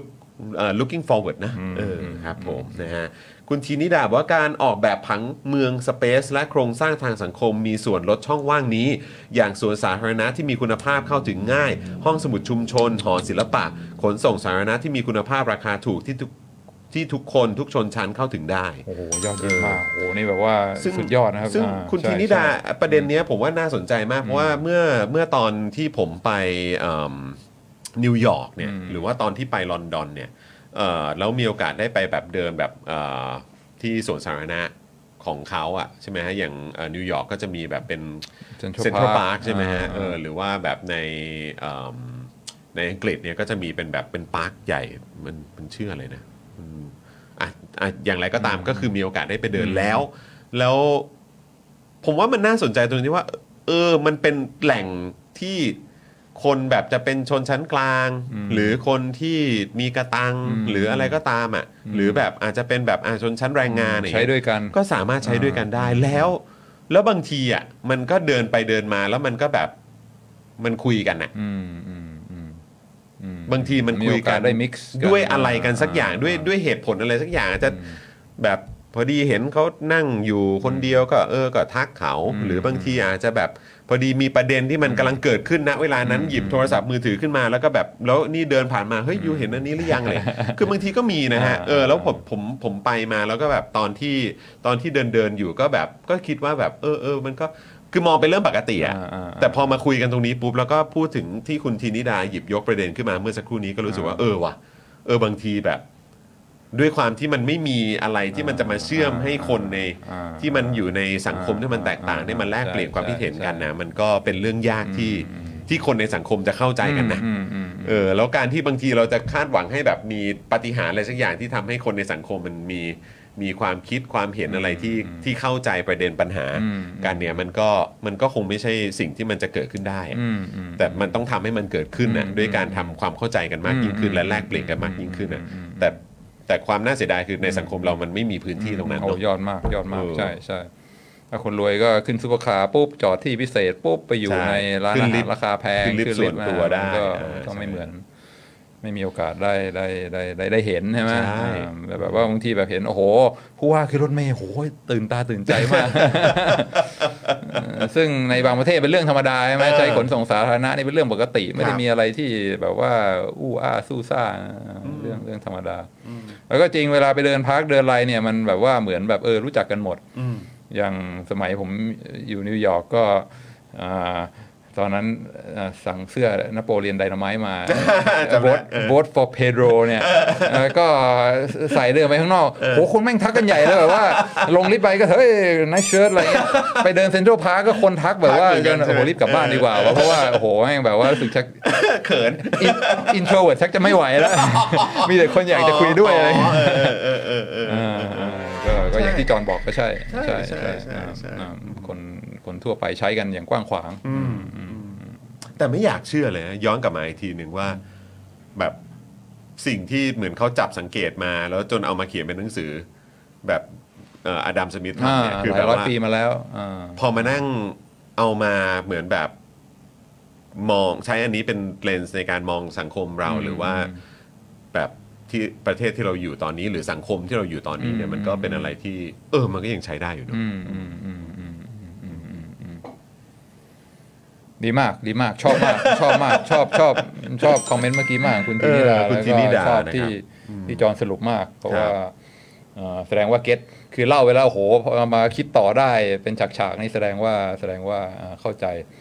ก็อ่าจบด้วยอ่าตัวอย่างอ่าสมัยใหม่นิดนึงแล้วกันได้ครับอ่าตัวอย่างสมัยใหม่ที่บอกว่าคนเราก็มาตรฐานไม่เหมือนกันนะ อันนี้ก็อ่ามีคนเอาไอเดียของอาดัมสมิธมาคิดต่อแล้วก็มา มาประยุกต์ใช้กับอ่าอ่าเหตุการณ์ปัจจุบัน อย่างเช่นในอ่าสหรัฐอเมริกาตอนเนี้ยอ่าประเด็นที่กำลังเป็นที่ถกเถียงกันมากก็คือเรื่อง immigration ถ้าถ้าฝั่งของริพับลิกันอะไรเงี้ยเออตกลงเดซานติส drop out แล้วนะจอห์นได้ข่าวยังอ้าวออกแล้วเหรอฮะออกแล้ว ตอนนี้เหลือแต่ทรัมป์กับนิกกี้เฮลี่ซึ่งก็คงทรัมป์มาแน่ แต่อ่าทรัมป์นี่ก็คือท้ายสุดก็เดี๋ยวก็ต้องไปถึงสุ p รีมคอร์ t ไหมอ่า เกี่ยวกับประเด็น เพราะว่าก็คือมันมีตอนนี้สองรัฐแล้วปะอ่าที่สองรัฐที่แบนไม่ให้อ่าไม่ให้เลือก ซึ่งยังมีอีกเป็นสิบเลยมั้งอ่าที่ต่อคิวอยู่อ่าใช่ไหมครับ ซึ่งถ้าท้ายสุดไปสุ p รีมคอร์ t นี่อืม ก็น่าดูก็เออเพราะว่าเดซันติสก็ drop out แล้วก็ endorse Trump ทันทีเออแปลกเออแล้วก็แบบคือ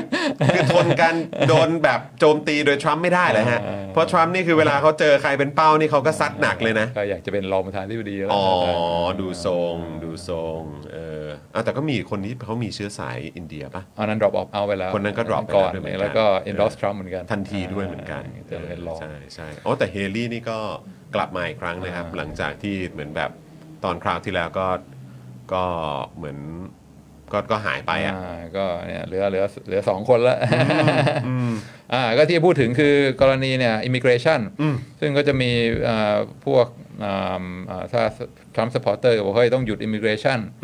เพราะว่าอ่าต้องอเมริกา first make America great again ใช่ไหมอ่าส่วนอ่าฝั่งเดโมแครตก็อาจจะมีความอ่า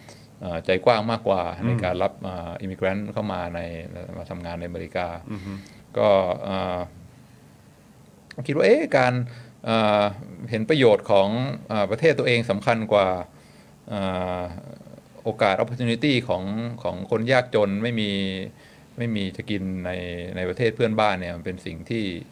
ที่เรียกว่า morally เอ่อถูกต้องทางจริยธรรมหรือเปล่าอืมอ่า เพราะว่าอเมริกาก็เป็นประเทศที่ร่ำรวยมี opportunity มากเฉลี่ยความเป็นอยู่คนอเมริกาอยู่ตรงนี้เฉลี่ยความเป็นอยู่ของคนเม็กซิกันอยู่ประมาณนี้ เพราะฉะนั้นการที่จะบอกว่าเฮ้ยต้องช่วยคนประเทศเรานะต้องอเมริกา first เนี่ยในขณะที่คนที่เขาต้องการเข้ามาหาโอกาสเข้ามาทำงานแบบว่าใช้แรงงานเนี่ย ความยากจนเขาอยู่ตรงนี้ ครอบครัวเขาไม่มีจะกินอะไรเงี้ยอ่าเพราะฉะนั้นมันเป็นเรื่องถูกต้องหรือเปล่าที่จะมากีดกัน แล้วก็บอกว่าเราจะไม่เอาอิมิเกรนต์แล้วอะไรเงี้ยก็ถ้าถามอ่ามาดามสมิธมาดามสมิธบอกอ๋อมันก็มันก็เป็นธรรมชาติเรื่องคนเราก็มักจะแคร์ตัวเองมากกว่าคนอื่นอืมอ่าแคร์ครอบครัวมากกว่าคนนอกอ่าแคร์เพื่อนมากกว่าคนไม่รู้จักแล้วถ้าคนไม่รู้จักเหมือนกันเนี่ยก็จะแคร์ เพื่อนร่วมชาติมากกว่า แคร์คนต่างชาติอืมเพราะฉะนั้นก็ก็เป็นธรรมชาติของมนุษย์ไม่ได้มีอะไรที่ที่อ่าที่ผิดปกติอ่าไม่ได้แบบว่า immoral ที่จะเห็นว่าต้องต้องอ่าให้ความสำคัญลำลำดับขั้น คนอเมริกันต้องมาก่อนอาคนอ่าประเทศอื่นมาที่หลังอันนี้ก็เป็นเรื่องธรรมดา แต่ว่ามันก็มีลิมิตใช่ไหมว่าเหมือนว่าอ่าแล้วอ่าประโยชน์ของคนอเมริกันเนี่ยอ่ามี ความสำคัญมากกว่าประโยชน์ของคนเม็กซิกันจนๆกี่เท่าโอ้โหกี่เท่า ลองคิดดูว่าเอ่อถ้าสมมุติว่าคนเม็กซิกันอ่าเข้ามาในอเมริกาเนี่ยอ่าอ่าแทนที่จะทำงานได้อ่าวันละสองเหรียญเนี่ยก็กลายเป็นทำงานได้วันละสิบเหรียญแทนอืมเพราะฉะนั้นประโยชน์ของครอบครัวยากจนที่ส่งเงินเอ่อหาเงินส่งเงินกลับไปช่วยบ้านได้เนี่ยคือแปดเหรียญแปดเหรียญอืม ถ้าอืมก็คิดว่าอ้าวแล้วการที่ให้คนเม็กซิกันเข้ามาทำงาน blue collar collar job ในอเมริกาเนี่ยมันมีผลเสียต่อคนอเมริกันยังไงถ้าถามนักเศรษฐศาสตร์ก็มันก็ไม่ไม่ค่อยมีอะไรเท่าไหร่หรอกเพราะว่าส่วนใหญ่ก็เป็นงานที่คนอเมริกันไม่อยากจะทำอยู่แล้วอ่าอะไรเงี้ยแต่ว่าอ่าลองคิดตามแบบว่า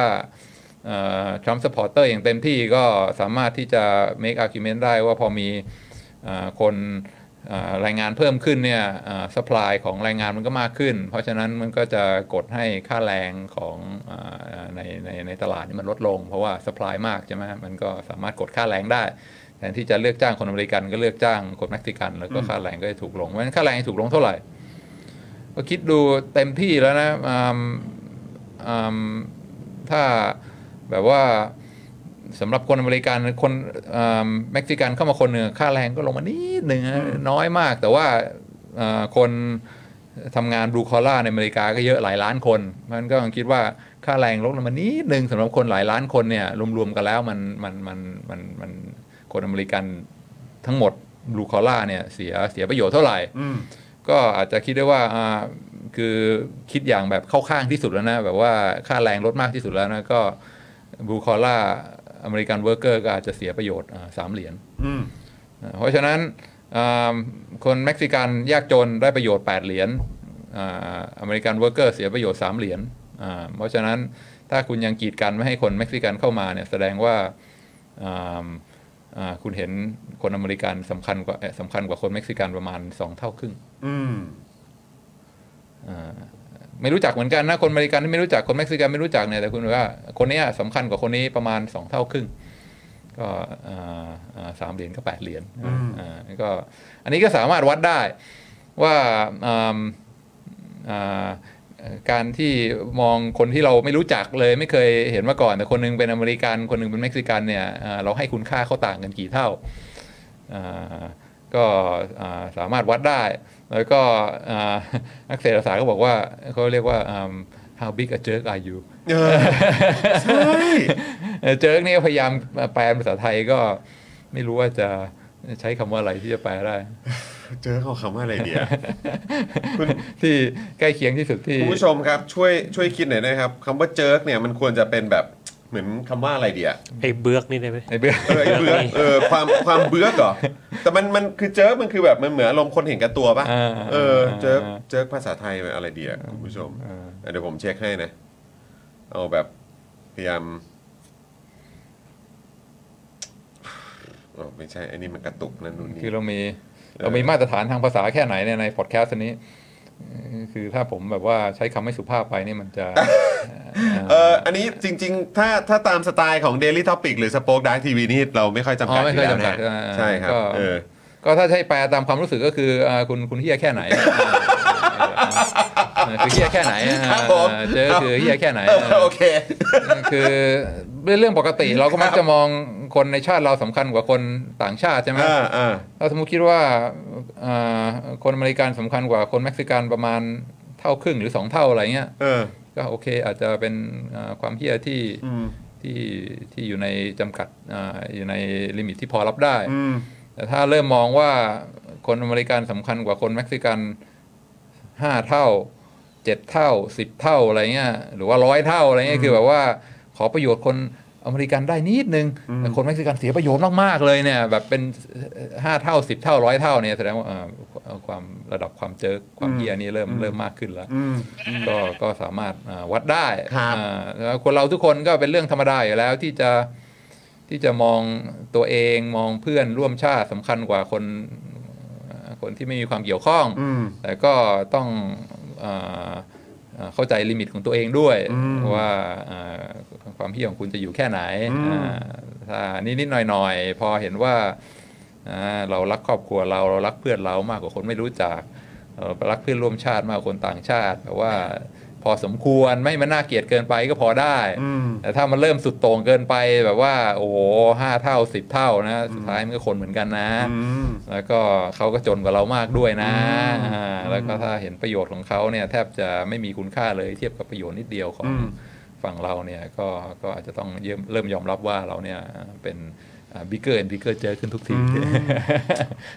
แล้วแล้วอาจารย์ว่าสองสองเท่าครึ่งนี่มัน มันมันเยอะไหมอาจารย์ว่าไงเออความจริงมันมากกว่านั้นนะ เพราะว่าอันนี้คิดเป็นแบบว่าตัวเลขดอลลาร์กลมๆ แต่ว่าความจริงหนึ่งดอลลาร์สำหรับคนยากจนในเม็กซิโกเนี่ยมีมีคุณค่ามากกว่า 1 ดอลลาร์ในอเมริกาเยอะอืมเพราะว่าถ้ายิ่งยากจนเท่าไหร่ได้เงินเพิ่มอีกนิดหน่อยเนี่ยมันมันมันสามารถที่จะเพิ่มยกระดับชีวิตยกเขาได้เยอะชีวิตขึ้นเยอะอืมเพราะฉะนั้นตัวคูณเนี่ยมันอาจจะไม่ใช่แค่ 2 เท่าครึ่งมันอาจจะต้องคูณเป็น 5 เท่า 8 เท่าอะไรอย่างนี้มากกว่า เพราะว่าอ่าอ่าต้องต้องดูระดับอ่าฐานะความเป็นอยู่ด้วยอืมอืมเพราะฉะนั้นอ่าคนที่อ่าคิดว่านะต้องหยุดไม่ให้โอกาสอิมิเกรนต์เข้ามาทำงานเลยเนี่ยก็อาจจะต้องยอมรับว่าตัวเองนี่ quite quite a big jerk เลยนะ เลยนะ เออ นะฮะ โอ้ย คุณธราโดเออเป็นไอ้กรวกไหมครับไอ้กรวกไอ้กรวกได้ได้ได้ได้ได้ได้แต่ผมว่าฟังดูนุ่มนวลกว่าแต่แต่ผมว่าไอ้คำว่าเห็นเห็นเห็นแก่ตัวมันก็น่าจะค่อนข้างตรงอยู่พอสมควรนะแต่คือมันมันมันมีอะไรมากกว่านั้นน่ะอันนี้ไม่ใช่ตัวด้วยไงคือประโยชน์ของคนอื่นที่เราไม่รู้จักอะเออเออเออเออแต่ว่า American worker เนี่ยสำคัญกว่า Mexican worker สองเท่าครึ่งนะเกือบสามเท่านะอะไรเงี้ยอ่าเอานะฮะเอ่อ คุณเบนเจบอกว่าอุ้ยเออนะครับ คุณไทเกอร์เอสบอกว่าไม่เป็นไรครับเปิดเอ่อเปิดคุยครับ เปิดคุยฮะเออคือมันเป็นคุยแบบเปิดๆนะฮะเอ่อคุณเอ่อ คุณศรัทธาความความจัญไรดีไหมครับจัญไรอ่าได้ได้อ่าเออความจัญไรของคุณนี่ขนาดไหนนี่แสดงเนี่ยว่าคำว่า jerk นี่ก็เป็นคำที่เออรู้จักกันกว้างขวางเลยนะได้อยู่อ่าได้แปลอยู่มาได้ตรงๆนะเราก็เจอมาเยอะฮะไอ้ครับกรวกผมกรวกนะไอ้กรวกไอ้กรวกเออนะครับเออคุณ NJ ถามว่าอย่างโครงการ Land Bridge นี่เข้าประเด็นนี้ไหมคะ ที่ชาวบ้านพักโคะในพื้นที่ออกมาประท้วง แต่โดนหาว่าถ่วงความเจริญขัดขวางความเจริญของประเทศไม่เสียสละเพื่อส่วนรวมอะไรอย่างนี้อ่า แบบนี้มันแบบมันมันเข้ามันเข้ากับสิ่งที่เราคุยกันไหมเรื่องของอ่าจริยธรรมอ่าเรื่องของแบบการการแบบนึกถึงอ่าอ่านึกถึงคนอื่นนะเนาะอืมน่าสนใจอันนี้อ่าก็อาจจะอ่าพูด เก็บไปพูดคราวหน้ามึงเขามีไอ้เนี่ยนิมบี้อืม N I M B Y ครับนิมบี้ก็บอกว่าอ่าการพัฒนาการอ่าความก้าวหน้าอะไรก็ดีนะ แต่ว่า not in my backyard อ๋อ ก็คือว่าอาจจะไม่ใช่เรื่องที่ อย่ามาทำแถวบ้านเอออ่าบ้านสารกาโอรเคอะไรงี้ยโอเคโอเค ซึ่งก็ก็เข้าใจก็ก็ใช่ ถ้าสมมุติว่ามาทำในชุมชนเราเราก็เราก็ไม่ไม่ไม่พอใจเหมือนกันอย่างสมัย ตอนอาเป็นนักเรียนก็จำได้ที่จะสร้างทางด่วนข้อมของประปาตอนนั้นอะอะซึ่งครับ เราก็รู้สึกไม่พอใจเหมือนกันรู้สึกว่าโอ้โหเอ่อ ใกล้บ้านเหลือเกิน เสียงดังฝุ่นเอ่อควันมลพิษอะไรเงี้ยแล้วก็ของประปานี่ก็น้ำดื่มนะอะไรเงี้ยแต่ว่าก็ก็ก็ก็ก็เข้าใจความรู้สึกอืมครับคือจำได้ว่าในเจาะข่าวตื้นเคยมีครั้งหนึ่งนะครับพอดีพอดีเห็นเอิ่มวันก่อนคือคือคืออันนี้ไม่ได้อะไรพอดีเห็นเห็นคุณเอ่อนายอาร์มอะเออนายอาร์มเอ่ออาจารย์วินัยเคยเคยเคยเห็นคลิปของแกบ้างไหมที่เป็นที่แกจะแบบพูดเรื่องเทค พูดเรื่องเอ่อเทคโนโลยีอืมนึกพูไม่ดออกหรือนึกไม่แม้ออกกระทั่งแบบตอนช่วงเลือกตั้งอะไรต่างอืมๆเขาก็จะมีการเอ่อเหมือนแบบมามาแบบ react กับอืมเรื่องของการอภิปรายอืมหรือการอืมดีเบตกันด้วยเหมือนกันเอ่อซึ่งซึ่งในอาร์มนี่เราก็เคยสัมภาษณ์แล้วก็เคยคุยแล้วก็โอ้โหเป็นคนที่เก่งมากเลย แล้วก็คือพอดีผมไปเห็นโพสต์หนึ่งของในอาร์มก็คือพูดถึงเรื่องของโรงไฟฟ้านิวเคลียร์อ่า เออว่ามันเป็นพลังงานที่เออมันก็เป็นสะอาดเออสะอาด อ่า แล้วก็ปลอดภัยนะนู่นนี่ใช่ไหมครับ ซึ่งก็แบบเออก็เมื่อเวลาผ่านไปมันก็เหมือนมีพัฒนาการมีเทคโนโลยีที่มันแบบพัฒนามากยิ่งขึ้นอยู่แล้วแหละ แต่เจาะข่าวตื้นเคยพูดเรื่องนี้ครับเจาะข่าวตื้นเคยพูดเรื่องเกี่ยวกับเอ่อน่าจะเกือบมันน่าจะเกือบ10 ปีได้ยังพี่ใหญ่ผมไม่แน่ใจ อืม ไม่รู้พี่ใหญ่จำได้ไหมที่ เคยมีประเด็นที่เกี่ยวกับว่า เออแบบเขามีการศึกษาว่าเขาจะทำโรงไฟฟ้านิวเคลียร์อืมในประเทศไทยอะอืมแล้วก็จะเอาไปไว้ที่จังหวัดอืมไหนสักแห่งเนี่ยแหละ อืม เข้าใจว่าน่าจะเป็นแบบแถวโซนอีสาน อืม มั้งนะเออถ้าถ้าคุณผู้ชมจำได้ก็ฝากแชร์มานิดนึง เพราะว่าเจอข่าวตื้อเราทำมาหลายตอน แต่ว่ามันก็จะมีอยู่ท่อนหนึ่งแหละ คุณผู้ชมที่ที่เราคุยกันถึงเรื่องประเด็นนี้ แล้วก็มีชาวบ้านก็ออกมาต่อต้านว่าแบบว่าเฮ้ยอะไรเนี่ยจะมาแบบจะมาสร้างโรงไฟฟ้านิวเคลียร์ ในพื้นชุมชที่นฉันได้ไงในชุมชนอ่าของฉันน่ะเหรออ่าอะไรอย่างเงี้ยเออแบบซึ่งแบบอยู่ในชุมชนที่อยู่ไกลออกไป แล้วก็โอเคแบบอาจจะต้องมีการแบบอ่าย้ายชุมชนหรือว่าเออแบบอาจจะมีผลกระทบกับเรื่องของการสร้างการนู่นนั่นนี่อะไรอย่างเงี้ยหรือแบบอาจจะไปถึงจนถึงเรื่องของสิ่งแวดล้อมก็ได้เพราะตอนนั้นเขามีความไม่ไว้เนื้อเชื่อใจ เกี่ยวกับเรื่องของเทคโนโลยีของนิวเคลียร์ด้วยและที่สำคัญที่สุดก็คือไม่ไว้ใจรัฐไทยสักเท่าไหร่อ่าใช่ไหมครับเพราะฉะนั้นก็คือก็มีแบบมีชาวบ้านออกมา เถียงหรือว่าโต้หรือว่าประท้วงเรื่องนี้กันเยอะเหมือนกัน ซึ่งก็เป็นจังหวัดที่แบบอยู่ค่อนข้างห่างไกลออกจากกรุงเทพอะแต่ในขณะเดียวกันคือถ้าถ้าซึ่งซึ่งหรือว่าภาคเหนือผมจำไม่ได้ แต่นั่นแหละแต่คือแบบแต่พอมาย้อนดูอะแล้วแบบอย่างในกรุงเทพมหานครเนี่ยบางทีเนี่ยห้างบางห้างเนี่ยยังใช้ไฟมากกว่าทั้งจังหวัดมากกว่าเลยนะทั้งจังหวัดอ่าบางจังหวัดด้วยซ้ำอะไรอย่างเงี้ยเอออ่าก็เลยแบบ คือบางทีมันก็เรื่องเรื่องพวกนี้มันก็ทำให้ให้คิดถึงเหมือนกันนะครับอืมว่าเออแบบอะ ใช่คุณอยากได้ความเจริญแต่ว่าแบบจริง ๆ แล้วแล้วทำไมมันถึงไม่ไม่กระจายอืมมาถึงพวกฉันบ้างล่ะอืมอืมแม้กระทั่งระบบขนส่งมวลชนยังไม่มีให้เลยอืมอืมอืมใช่ไหมฮะแต่คุณอยากจะได้โรงไฟฟ้าอืมมากยิ่งขึ้นเพื่อเอาไป support ในอืมพื้นที่ส่วนกลางของคุณอืมอะไรอย่างเงี้ยใช่ไหมฮะอืมแล้วมันก็เรื่องของแล้วแล้วการกระจายความเจริญหรืออะไรต่างๆมันอืมมันเป็นอะไรยังไงบ้างอืมใช่ไหมฮะอันนี้ก็เหมือนกันแบบอยากจะทำโครงการนั้นโครงการนี้อะไรเงี้ยเออแต่ว่าถ้าพูดถึงแบบภาพรวมของคนส่วนใหญ่เขาและความเหลื่อมล้ำมันเป็นยังไงบ้างอะไรเงี้ยเออแบบแต่ก็จะมีคำว่าถ่วงความเจริญนี่มาอยู่ด้วยเหมือนกัน มันก็เป็นประเด็นที่จริง ๆ แล้วเราก็มันก็น่าอืมน่าน่าคิดด้วยเหมือนกันนะครับอืมเออว่ามันก็คือความเจริญมันก็เกิดขึ้นได้แหละแล้วทุกคนก็ต้องการความเจริญนะแต่แต่เราก็ต้องมองถึงแบบภาพรวมด้วยเหมือนกันว่า เออแบบ เวลาคุณเรียกร้องกันอะเออแบบ ดีมากมันเขาเรียกว่าเข้าใจอะไรมันใช่มันมันทริกเกิลดาวขนาดไหนใช่ใช่ใช่เออมีมีคำหนึ่งที่จอห์นพูดแล้วก็คิดว่าอ่าสำคัญมากคือความความไว้ใจใช่ไหมคือเฮ้ยทำแล้วเจริญนะเจริญแน่ แต่ว่าจะแบ่งให้เขาหรือเปล่าถ้าบอกว่าเฮ้ยแบ่งให้รับรองให้แน่นอน เอามาแบ่งกันแบบว่าทั้งสองฝ่ายอ่าได้ประโยชน์สมประโยชน์กันทั้งคู่ คือเขาเขาเชื่อไหมว่าว่าพอประโยชน์ขึ้นมาแล้วจะแบ่งให้เขาด้วยอะไรเงี้ยถ้า ไม่ไว้ใจแต่แรกแล้ว เพราะว่าเบี้ยวเพราะว่าอะไรมาตลอดเนี่ยเขาก็อ่าถูกต้องแล้วที่จะเฮ้ยไม่เชื่อหรอกก็มาบอกตอนนี้ว่าจะให้ถึงเวลาจริง ๆ แล้วไม่ไม่ทำตามที่พูดอะไรเงี้ยอ่าพอขาด credibility มันก็มันก็ต่อรองกันยากใช่ไหมอืมในในทางเศรษฐศาสตร์เนี่ยอันนี้อันนี้ขอเป็นคำถามสุดท้ายแล้วกัน ในทางเศรษฐศาสตร์เนี่ยเครดิตนี่สำคัญขนาดไหนครับโอ้โหเอ่อไม่ต้องเศรษฐศาสตร์แค่ทางเอ่อธุรกิจทำเอ่อ ติดต่ออตกลงทำอะไรกันเนี่ยถ้าเชื่อถือได้โอ้โหอะไรตัวอะไรมันง่ายเหลือเกินใช่ไหมบางทีแค่แค่จับมือตกลงกันนะแล้วก็คำพูดไม่เบี้ยวอะไรเงี้ยมันก็มันก็ไปได้รวดเร็วฉิบฉับฉิบฉับแต่ถ้ามีมีแต่ความหวาดระแวงอะไรเงี้ยแล้วก็จะโกงเราไหม่น้อต้องเตรียมทำสัญญาไว้ว่าถ้าอย่างนี้เกิดขึ้นจะป้องกันยังไง ถ้าคนนี้เบี้ยวจะลงโทษยังไงต้องแบบ บางทีเขียนสัญญาออกมายิ่งยาวยาวยาวยาวแล้วก็เสียเวลาเสียค่าอ่าทนายความมาร่างสัญญาอ่าเสียอ่าอ่าโอกาสเสียเวลาในการอ่าจะทำอ่าธุรกิจอะไรเงี้ยบางที อันนี้เขาเรียกอ่า transaction cost อืมการจะทำ transaction เนี่ยธุรกรรมเนี่ยมันมีมันมันแพงแค่ไหน ถ้าสมมติมีเครดิตมีความน่าเชื่อถืออาบอกว่าโอเค ตกลงกันแล้วเดี๋ยวค่อยร่างสัญญาทีหลังทำเลย มันก็ได้เปรียบกว่าอ่าอ่า คนอื่นมากๆอืมเพราะฉะนั้นอ่าเรื่องใหญ่เรื่องใหญ่มากๆ เรื่องเครดิตความน่าเชื่อถืออแล้วก็อ่าคนที่มีเครดิตคนที่มีความน่าเชื่อถือเนี่ยเขาก็ต้องพยายามรักษาเครดิตของเขาไปด้วยชีวิตนะคือยังไงก็ต้องรักษาไว้ เพราะถ้าเสียเครดิตทีนึงแล้วคราวนี้ก็แบบว่าเสียแล้วเสียเลยอ่าคนอื่นจำได้เคยเบี้ยวนี่หว่า เพราะฉะนั้นถ้าอ่าอ่าทำลายเครดิตตัวเองไปแล้วก็อนาคตก็ก็ก็ลำบากมากโอ้โห ก็เอ่อเนี่ยแหละครับต้องถามอาจารย์วินัยเนี่ยแหละครับนะว่าเอ่อความน่าเชื่อถือมันมีความสำคัญขนาดไหนนะครับก็ก็อันนี้เป็นคร่าวๆนะเผลอๆในอนาคตเราอาจจะมีโอกาสได้คุยเรื่องนี้กันอีกนะครับนะอาจารย์วินัยเอ่อสรุปทิ้งท้ายหน่อยไหมครับนะสำหรับเทปของเราที่คุยกันในวันนี้ อ่าอ่าก็หลักๆที่คิดว่า take away ที่ที่ที่อ่าเห็นว่าอ่าจอห์นจอห์นสรุปไว้สำคัญก็คือ ก็คืออาเรื่องอ่าอ่า ธรรมชาติของมนุษย์เราใช่ไหมก็มันก็ไม่ผิดที่จะอ่ารักครอบครัวรักเพื่อนมากกว่า รักคนที่ไม่รู้จักอันนี้ก็เป็นเป็นธรรมชาติของมนุษย์ที่อดัมสมิธอ่าเขียนไว้อย่างชัดเจนเมื่อหลายร้อยปีที่แล้วอ่าแต่ว่าก็ก็เอาให้มันอยู่ในขอบเขตที่ไม่น่าเกลียดเกินไปอ่าถ้าสมมุติว่าโอเคก็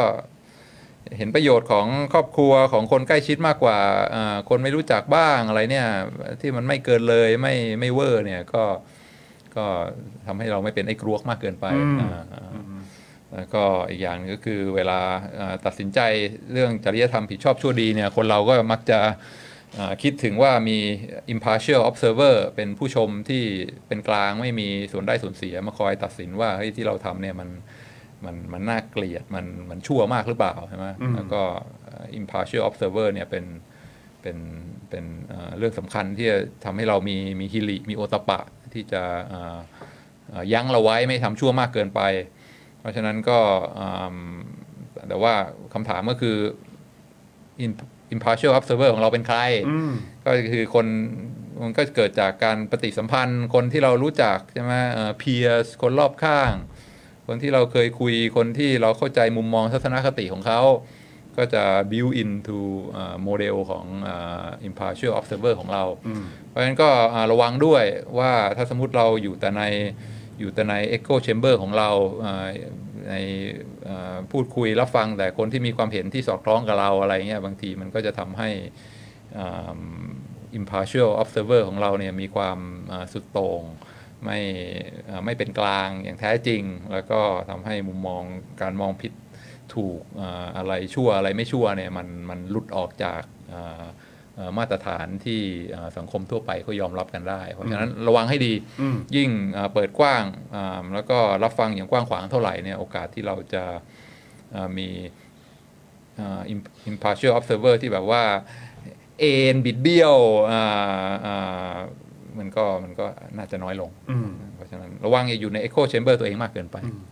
เราเราต้องกังวลกับการว่าเราเป็นเอ่อไอ้กรวกไหมฮะหรือว่าเรา เราควรจะต้องกังวลเราเราต้องไม่เป็นไอ้กรวกมากจนเกินไป อ่าอ่าอ่าก็ คนทั่วไปก็รักตัวเองมากกว่ารักคนอื่นอยู่แล้วอ่าก็ถ้าจะเรียกว่าอย่างนั้นเป็นไอ้กลัวก็คงเป็นกันทุกคนแต่อย่าเป็น แต่ก็อยู่ในขอบเขตที่มันไม่น่าเกลียดแล้วกันอืมอ่าอืม ไม่น่าเกลียดอยู่ตรงไหนก็ impartial observer เป็นคนบอก ก็ อย่าเกินเส้นนี้นะอ่า ก็ใช้เป็นตัวชี้วัดอ่า ในใจคุณแล้วกัน ในใจคุณนะนะใช่เอใช่อครับผมแหม่โอเค โอเค โอเค นะครับ นะฮะ โอ้ คุณดีเคเอ่อคุณสไตรเกอร์บอกว่าโรงไฟฟ้านิวเคลียร์ดีที่สุดแล้ว แต่ไม่ไว้ใจระบบของไทยจริง ๆ เออ นะครับ ก่อนฟุกุชิมะนะ ที่จำได้เพราะมีนักศึกษาไปให้สัมภาษณ์นักข่าวว่าโดนรังสีและละลายเป็นตัวเขียวๆ อ๋อ อันนี้คือก่อนใช่ไหมฮะ เออ ตอนที่มันมีประเด็นใช่ไหมที่เขาเถียงกันอยู่นะครับ เอ่อ ความเจริญมีได้แต่รัฐต้องทำให้รู้สึกปลอดภัยกับความเจริญนั้นด้วยนะครับนะฮะสวัสดีคุณชัยมงคลด้วยนะครับนะฮะอะโอเคคุณผู้ชมครับ วันนี้ได้นั่งคุยกับอาจารย์วินัยนะครับ เข้มข้นแล้วก็สนุกสนานเช่นเคยนะครับ แล้วก็โอ้โหดีใจแล้วก็ตื่นเต้นเสมอเวลาเห็นคอมเมนต์ของคุณผู้ชมนะครับ เพราะว่าแฟนรายการของเรานี่เขาแบบ เจ้มจนเนอะเขาเจ้มจนมากเลยเขาเวลาคอมเมนต์แต่ละอันนี้ก็เอโอ้อโหอ่า จัดหนักจัดเต็มนะเนี่ยเออนะครับอะเดี๋ยวรอติดตามนะครับ เดี๋ยวเราจะได้เจออาจารย์วินัยอีกทีก็น่าจะเป็นกุมภาเลยไหมเนี่ยใช่ไหมพี่ใหญ่ ใช่ครับ เดี๋ยวกุมภาพี่ใหญ่ครับผมพี่ใหญ่บอกว่าเดี๋ยวว้เดี๋ยวหขอนึ่งคิวก่อนสัปดาห์ขอคิวเว้ก่อนหละงกันสัปดาห์โอเคนะครับก็ใครที่เป็นแฟนของรายการอาจารย์วินัยนะครับกับ Exclusive อาจารย์วินัยวงศ์สุรวัตรเนี่ยนะครับก็เดี๋ยวจะได้เจออีกทีเข้าใจว่าน่าจะเป็นช่วงต้นเดือนกุมภาละกันนะครับก็อดใจรอนิดนึงนะครับส่วนเย็นนี้นะครับเดี๋ยวเจอกันนะครับคุณผู้ชม5โมงเย็นนะครับกับจอห์นปาล์มนะครับแล้วก็แน่นอนเดี๋ยววันนี้แขกเกสของเราที่จะมานั่งอยู่ที่โต๊ะนี้เนี่ยนะครับก็คือคุณทิมพิธา นะครับ แล้วก็คุณอ่าต่อมชัยธวัฒน์นั่นเอง มากัน 2 เลยโอ้โห นะครับ ก็ถือว่าวันนี้ Daily Topics นี่โชคดีนะเนี่ย สุดครับสุดมาก ไม่ใช่ได้แค่หนึ่งอ่าแต่ได้ถึงอ่า2เลยทีเดียวโอ้โหนะเตรีคยมรับเตรียมนะฮะก็แต่คือต้องเอาจริง ๆ นะคุณผู้ชมในช่วงเอ่อสัปดาห์สองสัปดาห์ที่ผ่านมาเห็นคุณพิธากับคุณชัยธวัฒน์เนี่ยเขาก็ไปมาหลายรายการแล้วเหมือนกันอ๋อเหรอครับอ่าใช่แต่ว่าก็โอ้โหยประเด็นคุยกันเขาก็เครียดนะคำถามจากแต่ละช่องเขาก็เครียดนะ เดี๋ยวมาดูเดี๋ยวกันเจอจอห์นปาล์มหน่อยมาเดลี่ท็อปิกแล้วจะเป็นยังไง เดี๋ยวรอลุ้นแล้วกันนะครับนะเดี๋ยววันนี้เราสองคนก็จะอยู่ที่โต๊ะเนี่ยแหละครับนะแล้วก็เดี๋ยวสักประมาณ5้าโมงครึ่งเอ่อไม่เกิน6กโมงนะครับเกสทั้งสองท่านก็จะมาร่วมพูดคุยกันในโอ้รายการยอดด้วยยอดยอดยอดเนะครับ Look วันนี้ขอบ forward to ขอบคุณอาจารย์วินัยด้วยที่ครับมาพร้อมกับหัวข้อที่แบบอื้อหือแซบโดนใจและสนุกโยงไปได้มากสนุกมากอีกเยอะแยะหลากหลายประเด็นอ่าอ่ารวมถึงมาร่วมเปิดสตูดิโอของเราอ่าอ่านนะครับอ่านะสตูดิโอแบบลุกใหม่ของเราในวันนี้ด้วยเออนะครับขอบคุณอาจารย์วินัยมากนะครับขอบคุณมากครับนะฮะขอบคุณมากครับครับผมนะฮะอะ โอเค คุณผู้ชมครับวันนี้หมดเวลาแล้วนะครับ ใครที่มีความคิดเห็นอะไรอย่างไรนะครับหรือว่าใครที่มาติดตามดูคลิปนี้ย้อนหลังเนี่ยก็คอมเมนต์กันเข้ามาได้นะครับและถ้าเกิดคิดว่าคลิปนี้นะครับน่าสนใจนะครับแล้วก็อยากจะให้ประเด็นที่เราพูดคุยกันเนี่ยกระจายออกไปนะครับให้คนได้เอาไปถกเถียงกันต่อ หรือว่าแลกเปลี่ยนความคิดเห็นเอ่อคิดเห็นกันต่อเนี่ยคุณผู้ชมก็อย่าลืมกดแชร์กันด้วยนะครับคุณผู้ชมครับนะฮะก็ขอบคุณคุณผู้ชมทุกท่านนะครับที่ติดตามพวกเราตั้งแต่ต้นจนจบรายการเลยนะครับวันนี้หมดเวลาแล้วนะครับผมจอมินยูครับ เจ้าของรายการครับอาจารย์วินัยครับนะแล้วก็พี่ใหญ่ของเรานะครับ พวกเราสามคนลาไปก่อนนะครับ สวัสดีครับ สวัสดีคสรัวับสดีผคมรับ ขอบคุณครับ Daily Topics กับจอห์นวิญญูอยากจะเชิญชวนคุณผู้ชมนะคะ มาเป็น supporter ให้กับช่อง SpokeDark ของเราค่ะ ตอนเนี้ยทำง่ายมาก แค่คุณผู้ชมนะครับ กดดอกจันนะครับ แล้วก็ตามด้วยเบอร์ที่ขึ้นอยู่ตรงนี้ แล้วก็กดโทรออก หรือกดโทรออกข้างล่างนี้เลยก็ได้นะครับ แค่นี้เนี่ยคุณก็สามารถเป็น supporter ให้กับพวกเราแบบรายเดือนได้เลยนะครับ ผ่านเบอร์โทรศัพท์มือถือนั่นเองครับ เราต้องการ supporter ผู้สนับสนุนเท่าไหร่นะครับ15,000 คน ตอนนี้เรามี supporter 5,000 คนใช่นะซึ่งก็ได้บอกความต้องการนี้ไปเมื่อประมาณปีกว่าๆที่แล้วแล้ว เราก็พยายามกันนะครับเรื่อยๆเรื่อยๆเป็น1 3ื่นครับ ตอนนี้เหลือ5,000นะครับ ไม่เป็นไร ครับ เรายังสู้ต่อครับอีก1 0,000คนอีก1ะครับ0,000คนเท่านั้นเอง ใช่คใช่รับ ก็คือเราก็พยายามจะทำให้ง่ายที่สุดนะคะ สะดวกที่สุดสำหรับคุณผู้ชมนะคะ บางทีเนี่ยอาจจะแบบว่าเออไปสมัครเป็น supporter ไปทำอะไรคือแบบมันกดหลายลิงก์ใช่ มันวุ่นวายใช่ไหมใช่ มันบางทีแบบว่ามันไม่ค่อยแน่ใจว่าทำยังไง แต่ว่าอันเนี้ยคือง่ายมากที่สุดเลย แล้วก็ท่านใดที่สมัครแล้วนะครับ ก็สามารถไปติดตามคอนเทนต์ Exclusive นะครับ ได้ที่ Facebook Page Spoke Dark Supporter ได้เลยแล้วก็สำหรับ Supporter ท่านใดที่เป็นผู้สนับสนุนอยู่แล้วทาง YouTube หรือ Facebook นะครับก็สามารถทักแชทเข้าไป บอกว่าเป็น Supporter อยู่แล้วอยากเข้ากลุ่มลับ Exclusive สำหรับผู้สนับสนุนเท่านั้นนะครับรีบสมัครแล้วก็รีบทักแชทกันไปได้เลยนะครับ มากันเยอะๆนะคะอืมสมัครกันเลยครับผม อีก 1 0,000 คนจะถึงเป้าแล้ว มาสนับสนุนพวกเรากัน